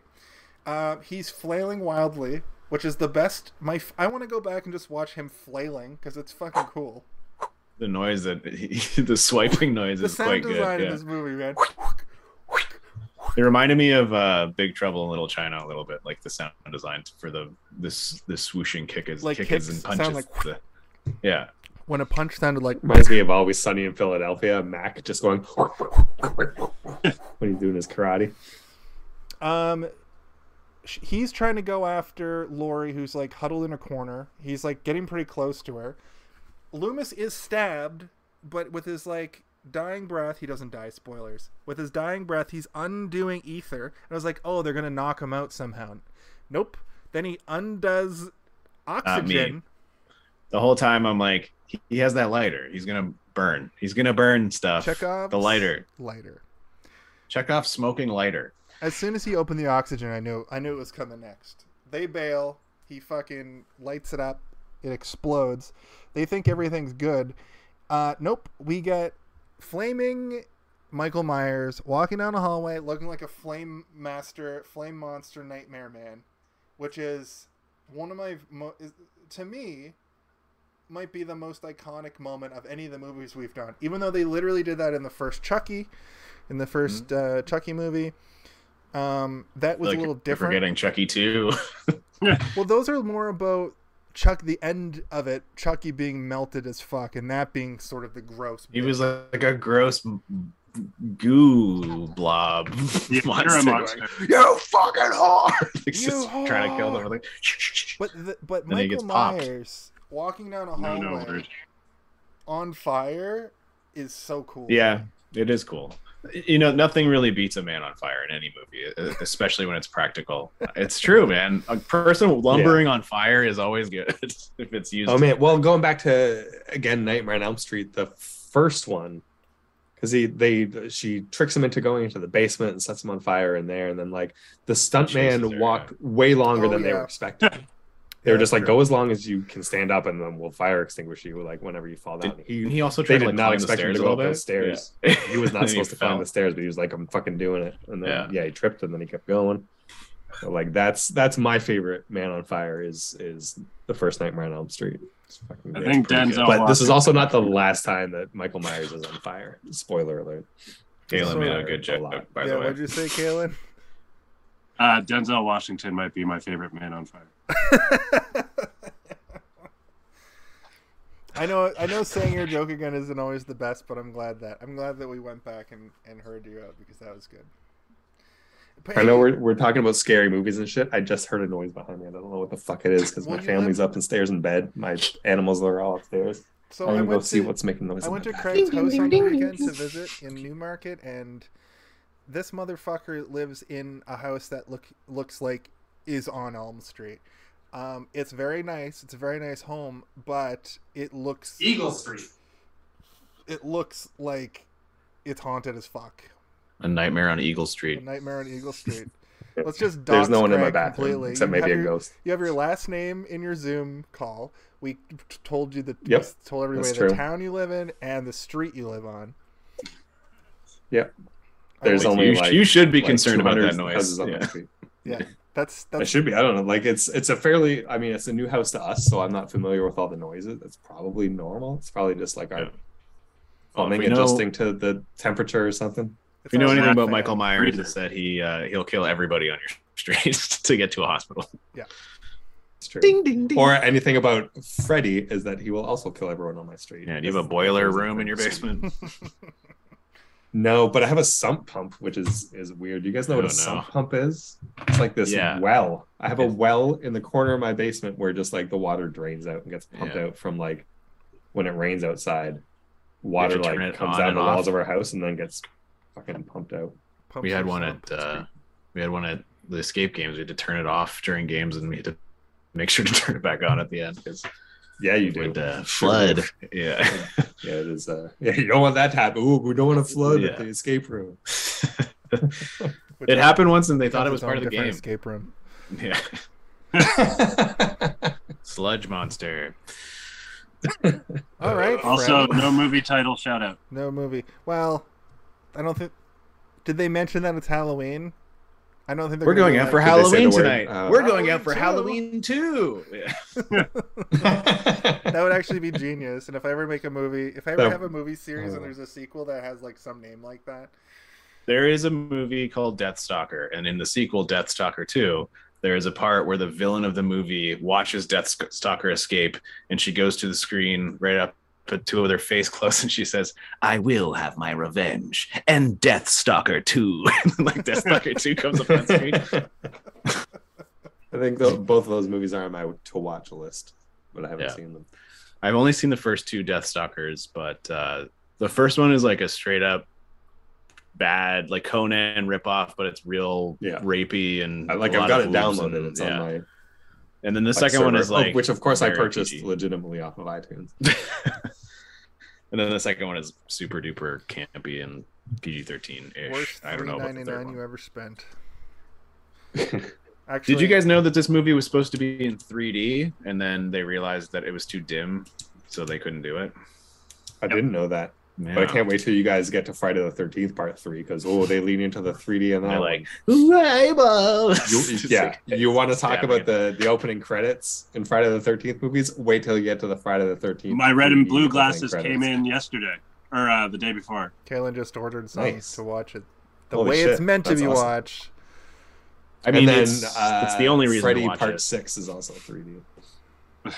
Freddy Part Six is that the new the Uh, no, what is it called? Not New Nightmare. That was not the seven. Dream Warriors because Uh, that's the Freddy's third Dead. one. Freddy's, Freddy's dead. Dead. Yeah. Freddy's No. Dead, yeah. Uh, Roseanne and Tom Arnold are in it as in a hilarious cameo. Is that why the Uh, movie's been around for so long that it's like a Gremlins 2 situation where it's just a bunch of nonsense thrown together?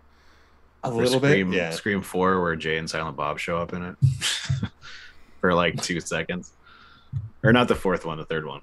Snoiky joint cheese or whatever. Yeah, Snoochie Boochies. yeah. Let's go smoke a pot. I smoke weed.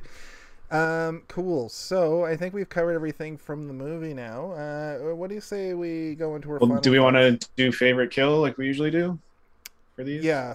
Okay. Uh, mm, guest goes first. Craig, what was your favorite kill from the m- The one I don't know if I have a favorite. The one that sticks out to me is the the therapy pool when she's like, "Oh my god, it's so hot. Just go check the temperature," and then she gets you know her face boiled off. Um, because they went they went real excessive with it. Like I think they showed him dunking her like five or six times. Four or five times. Yeah, for and she's already and she- dead. and getting Yeah. She's already dead. Like she's stopping, like she's screaming and screaming, and then like she stops moving, and he just keeps going. He's just like, "I'm gonna make a soup out of you, lady." That's what he says. Uh, They cut it out, Making uh, but it's lady soup. scene. He's like, I'm making you a soup. Get a get a, a nurse. Get a nurse in a in a hot tub. You got a stew going. You got a stew That's what going. he says. the character that traditionally says nothing says, "I'm going to make a soup out of you, lady." No, he says no. He says baby. It's Mike Myers. Groovy, baby. Soup. This is me in a nutshell, baby. How did I get into this nutshell? Okay, Kaylin, why don't you go next? Why don't you tell us Um, favorite that kill? was the one that kind of was memorable for me as well. The the jacuzzi um, uh, thermo. or What was what what's it called again? Therapeutic. Therapy pool. Ther- Therapy pool. The funny yeah. thing about those therapy pools is every other time you see them, they're not being used as a jacuzzi, but instead in an insane asylum for somebody to be medically treated from their insanity in an ice bath situation. That's how They I also have them in prisons, and they baptize prisons. prisoners in them yeah. So I when they turn to God for their Good to know. crimes. I've seen those in horrible.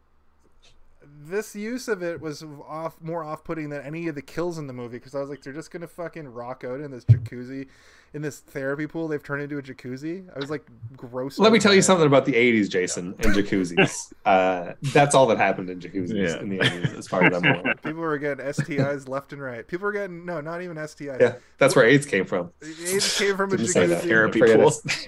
it. It uh no no not not STIs. That's not what I meant to say. Um, just urinary tract infections. Just all Yeah, oh, everybody's yeah. urinary tract was just filled with infection from jacuzzis.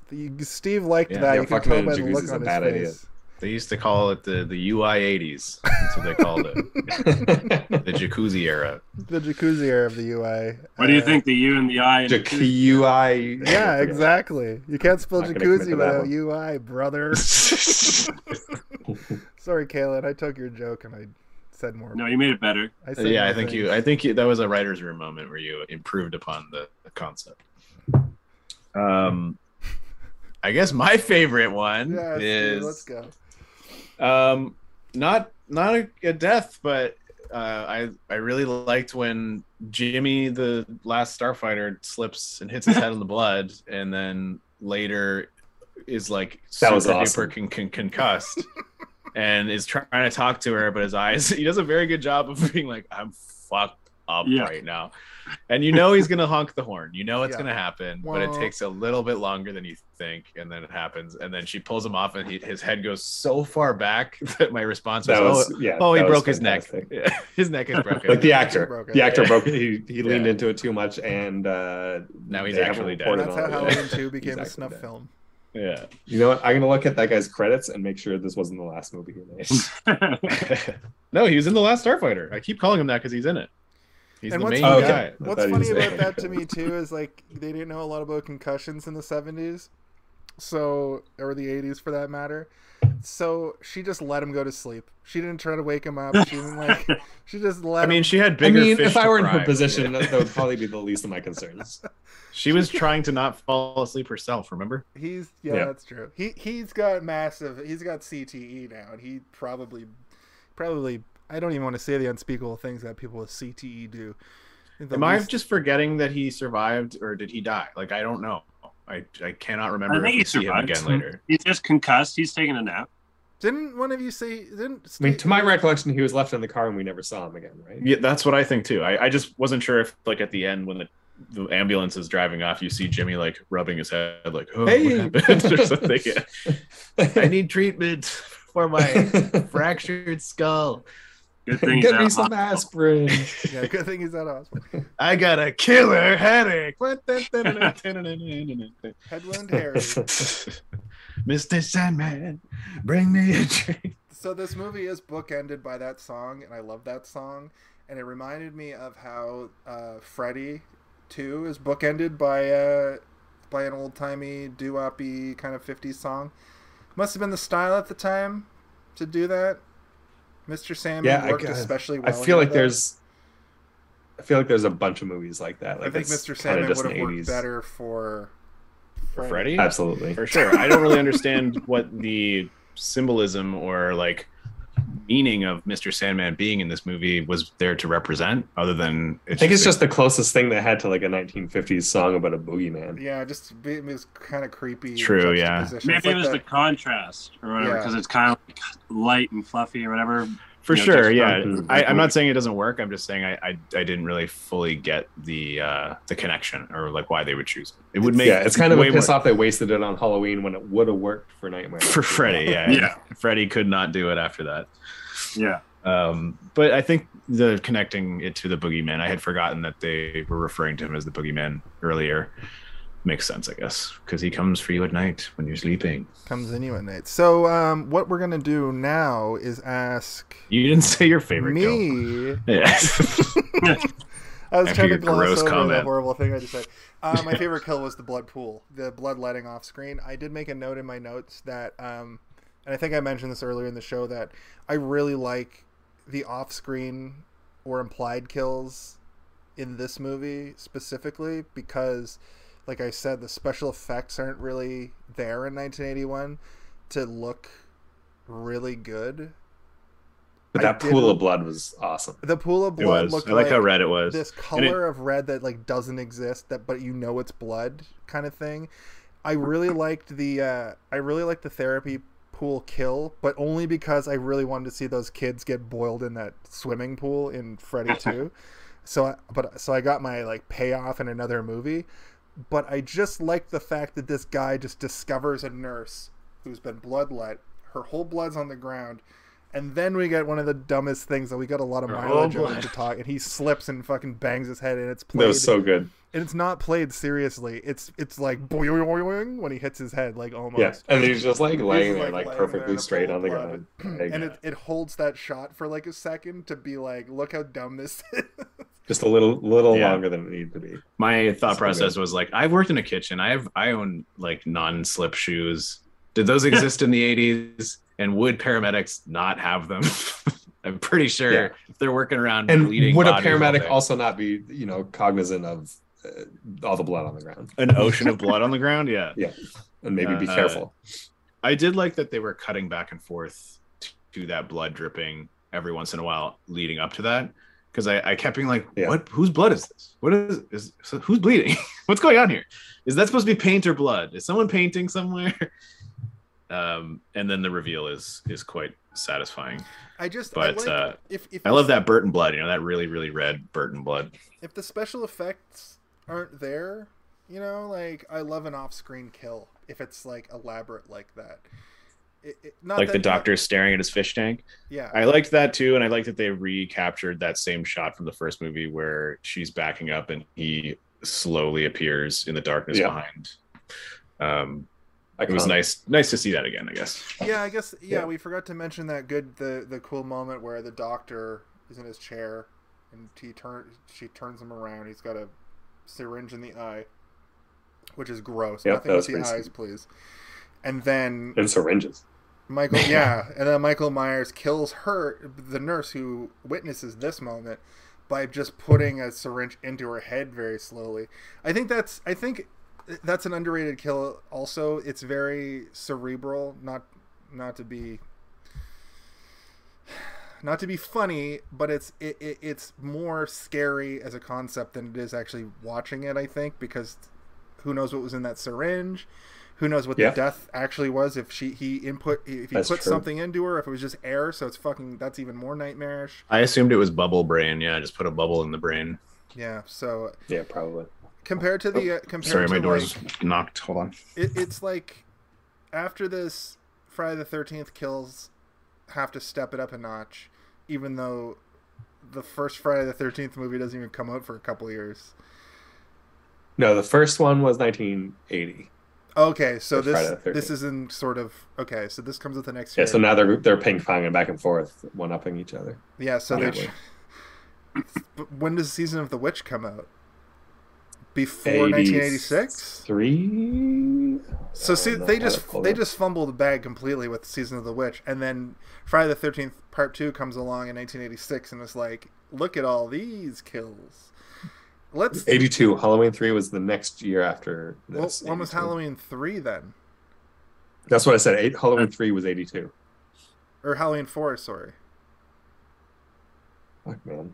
You make me look up a lot of things. That one I think was. Um, I think there was a bit. Uh, Halloween 4 was 19. That can't be right. 1999? What? That's not right. What's the Halloween question? four is that H two O? no, no. that one's se- or seven. That's no, gotta be eight. wrong. I think that one's eight or not.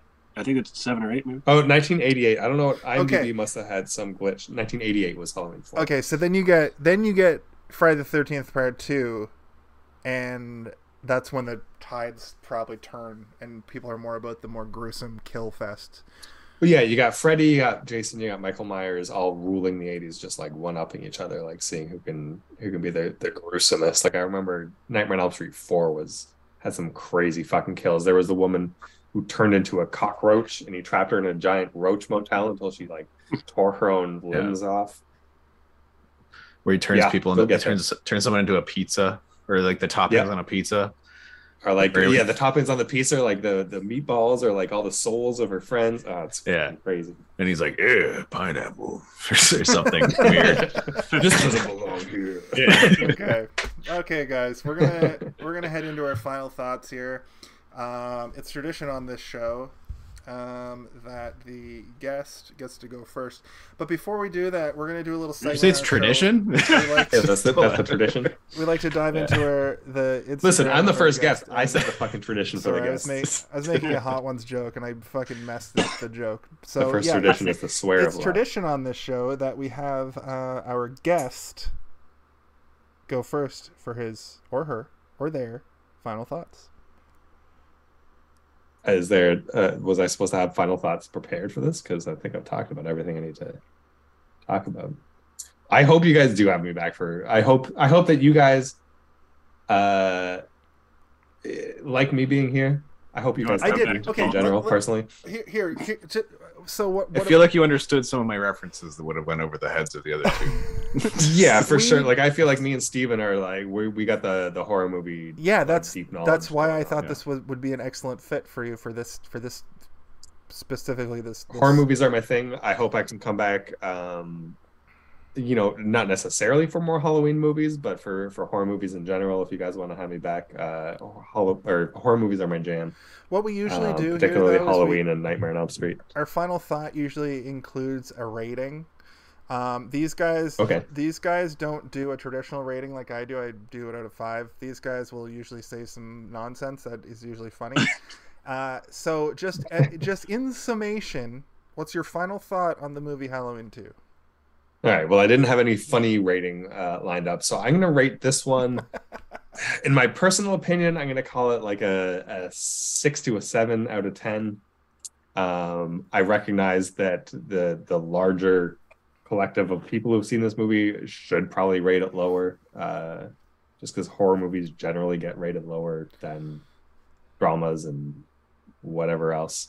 Um, great things about this movie like i loved again as i mentioned off the top that they did away with having an act one they were just like just just pick up like let's make a 90 minute movie but we don't have to have the half hour of introducing characters and and re explaining what the plot is just fucking go jason or freddy what's his name Michael. michael got up off the ground and His now name's we gotta Mike keep Myers, going. we baby, just gotta yeah. keep going it's fucking I shot him six uh, times. Great.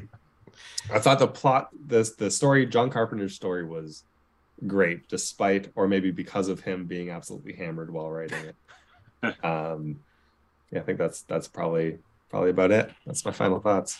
See, that's yeah, that's what I meant by uh, by final thoughts So you'll be you'll be prepared for next time when we have you back Hmm.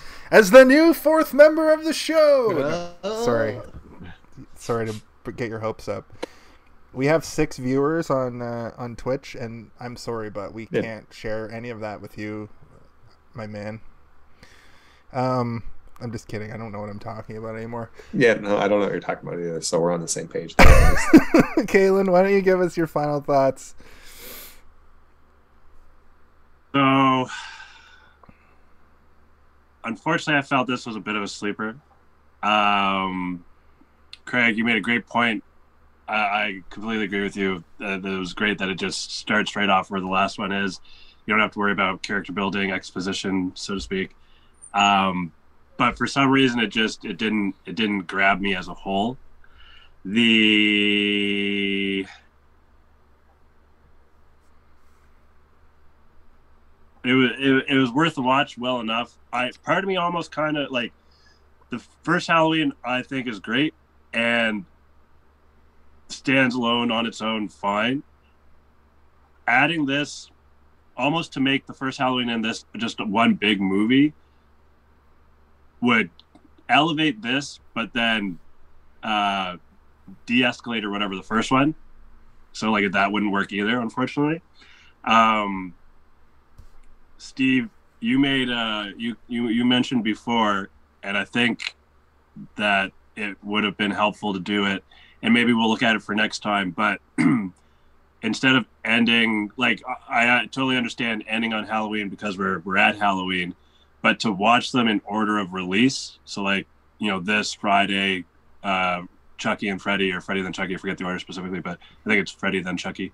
Um, I think for for watching for us like watching it and reviewing it would kind of work better that way with how with the like how the production value is increased with those those uh later on movies um for those new characters and uh, you know like you mentioned trying to one up each other it gets to it gets to the point where that what it kind of evolves into is they're just trying to one up the previous film slash the previous or uh, other films that are trying to uh, copy what the original Halloween kind of uh, created or jump started, um, pioneered, if you will.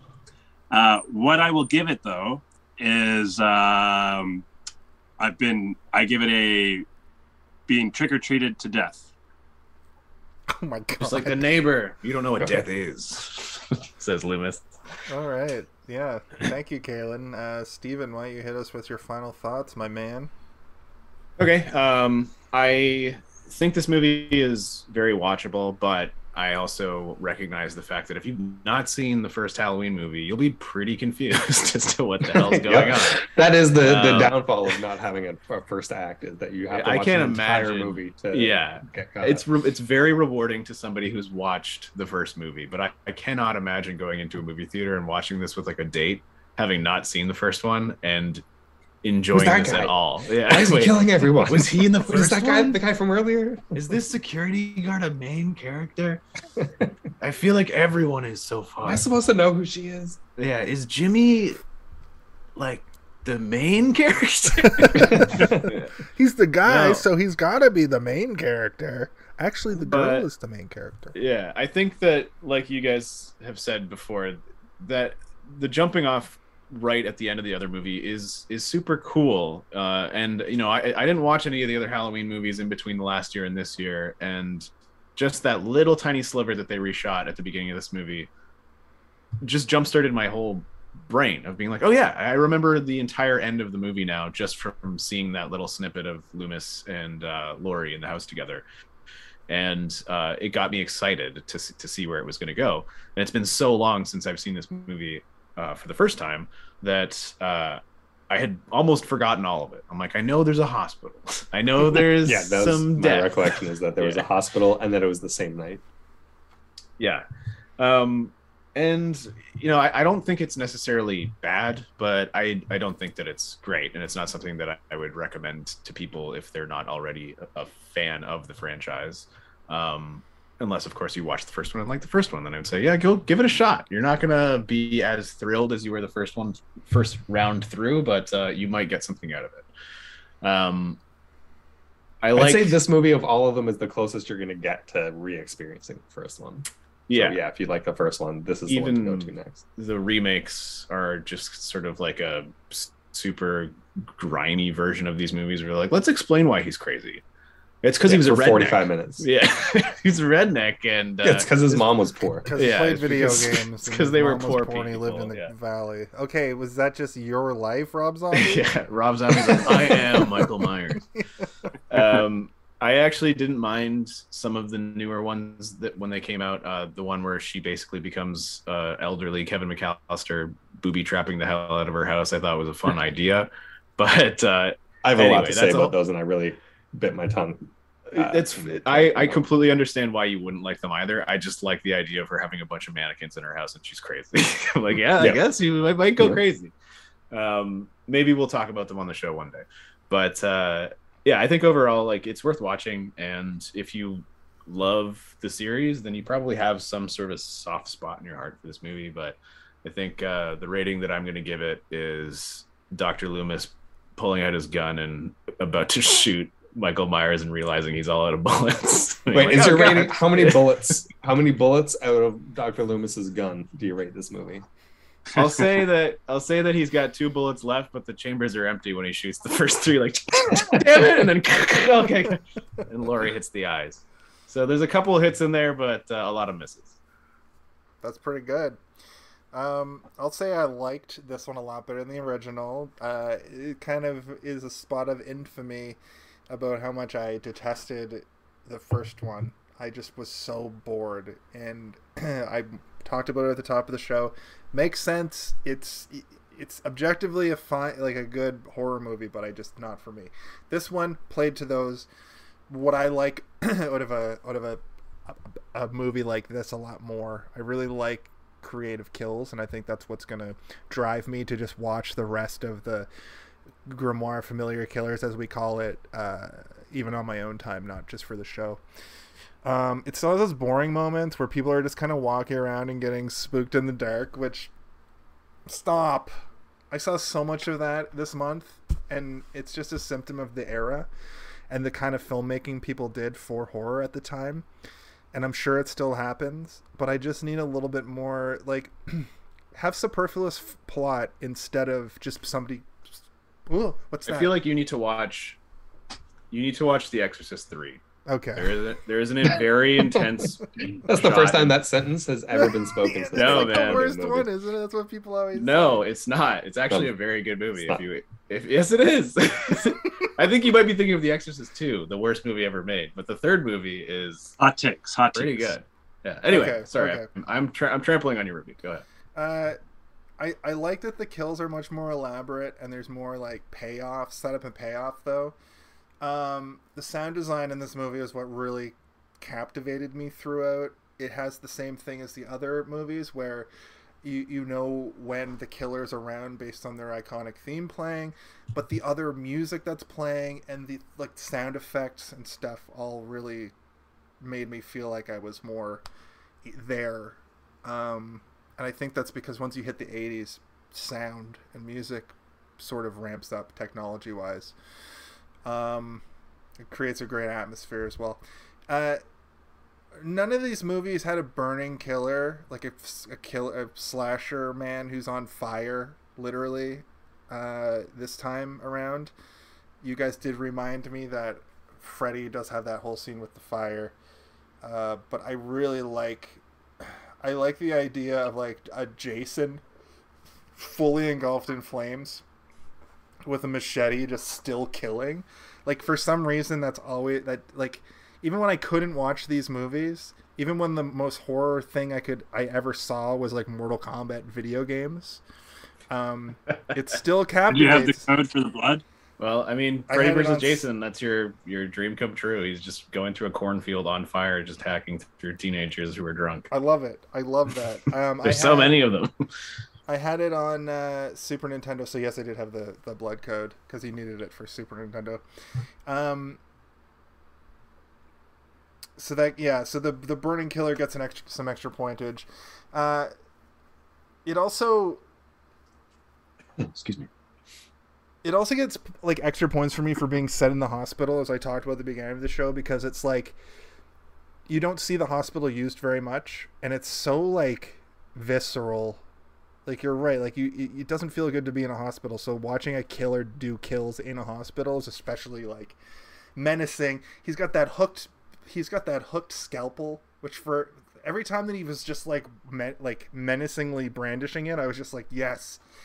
Um, hospitals makes me queasy uh, especially compared to the woods or a house or a bright factory like the factory is a different thing at the end of chucky 2 but like it's still not that scary it's like it doesn't feel menacing to know It's stylistic. it's a It's, like stylistic Also, yeah. Nightmare on Elm Street too. yeah yeah, A lot of or factories. at like a burnt out refinery or whatever it's supposed to be. overall um listen i rated this movie right after i watched it knee jerk reaction i give it a 3.7 out of 5 It's not that bad. That, that matches with my like six or seven out of ten. I think that's I think that's uh, I think that's appropriate. I think it's I don't think it's too high or too low. Um, it seems high when you No, where we it. differ is I would give the first one a ten out of ten. See, I gave that like a two point five or some nonsense. Yeah. So when when it comes time to watch the third one, you're gonna make that a perfect ten out of ten, and I'm gonna say it's.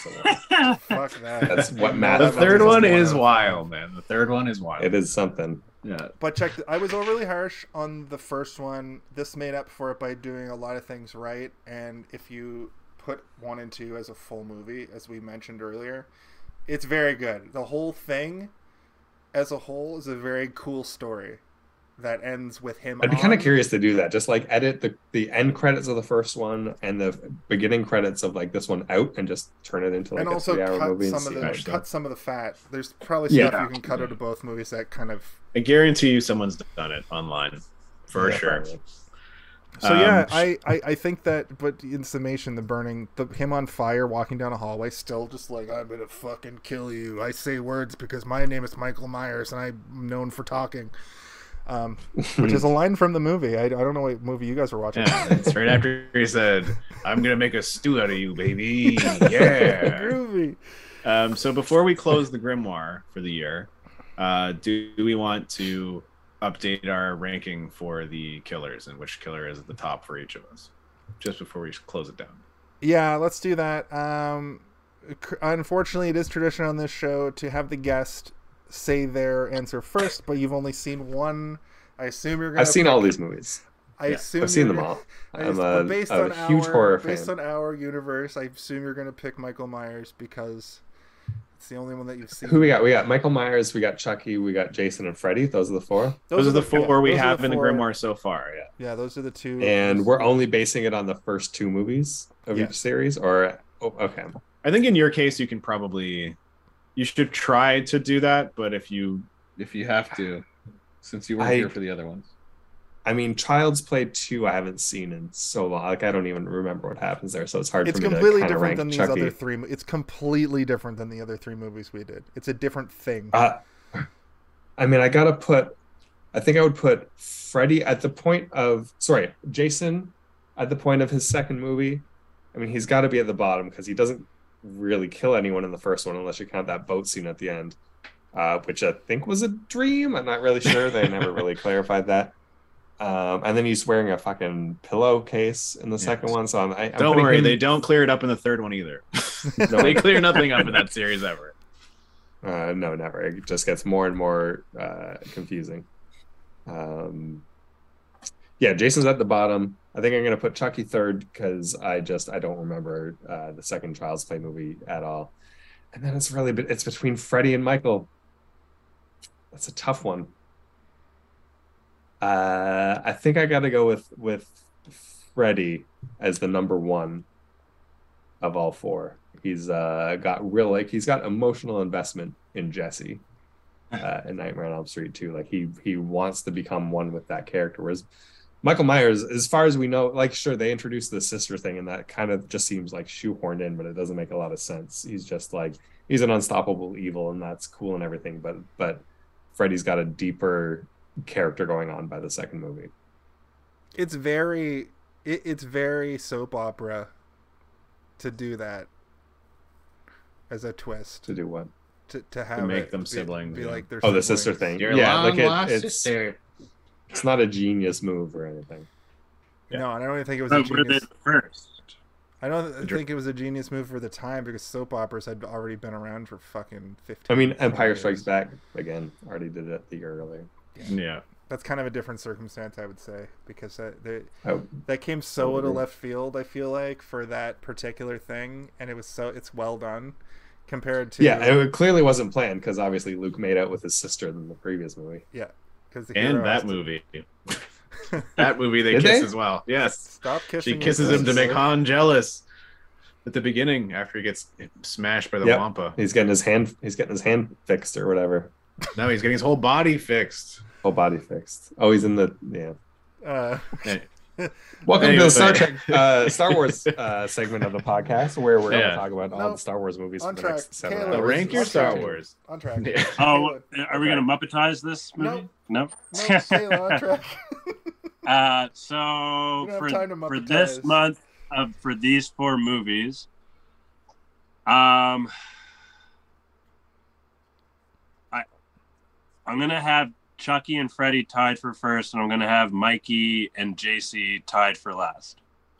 okay that's pretty clear and concise And then I'm gonna make them fight each other. and then they're gonna be in a This team versus that brawl. team. but they're also muppets so who are they um, ding ding ding ding. one of them is an actual doll so it gets extra meta Yeah. all right steve Um, Jason at the bottom, uh, then Michael Myers, then Freddy, and Chucky's at the top for me.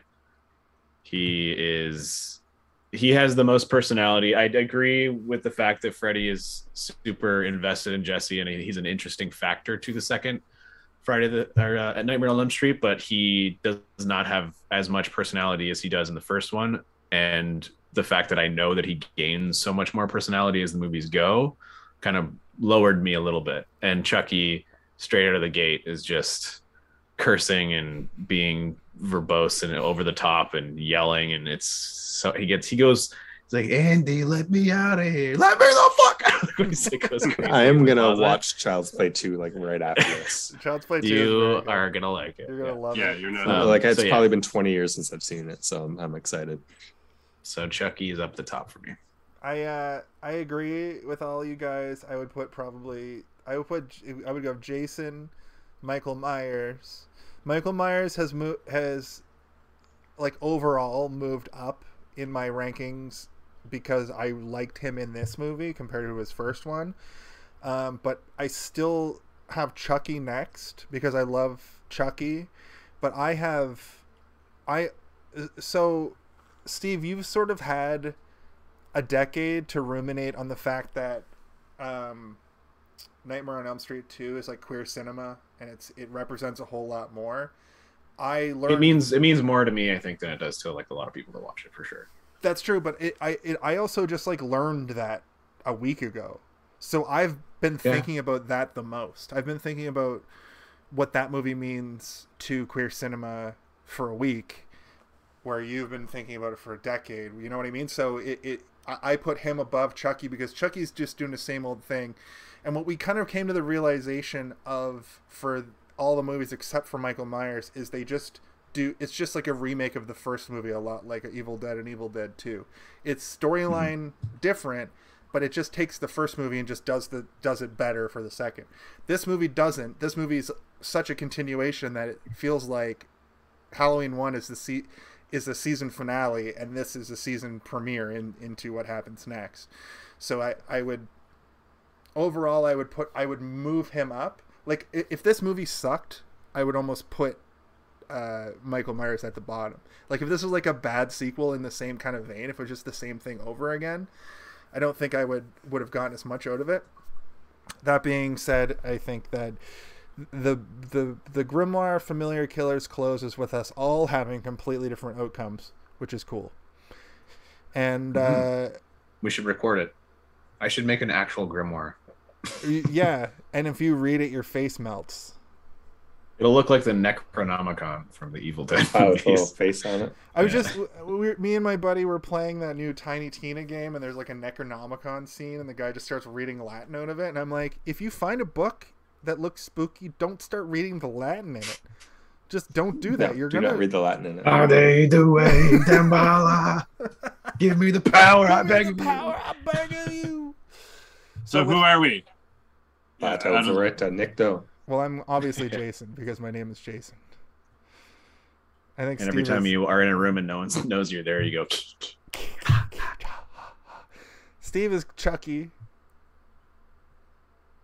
What? Kaylin, Kaylin You is, bitch. That's no no word. I think Kaylin is. Uh, it might be Michael Myers, Nice. And uh, Craig is uh, the rest.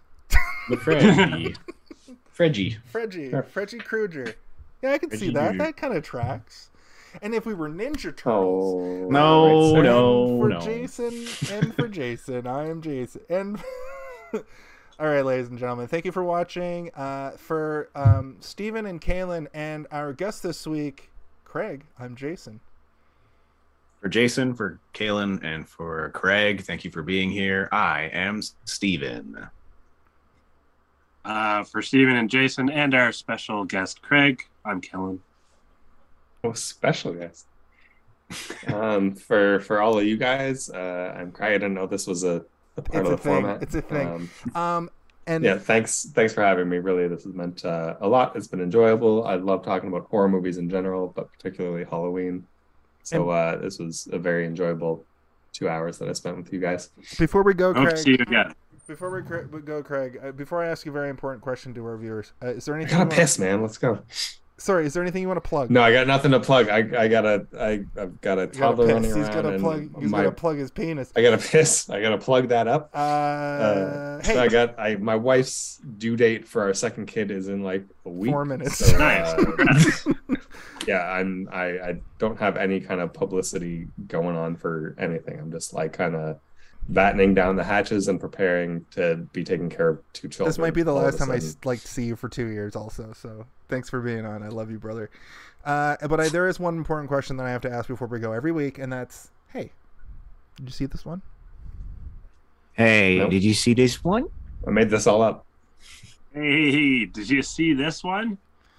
I do this too. I You, saw guys, you didn't prep me for any of this. Did Did you see this one? Hey.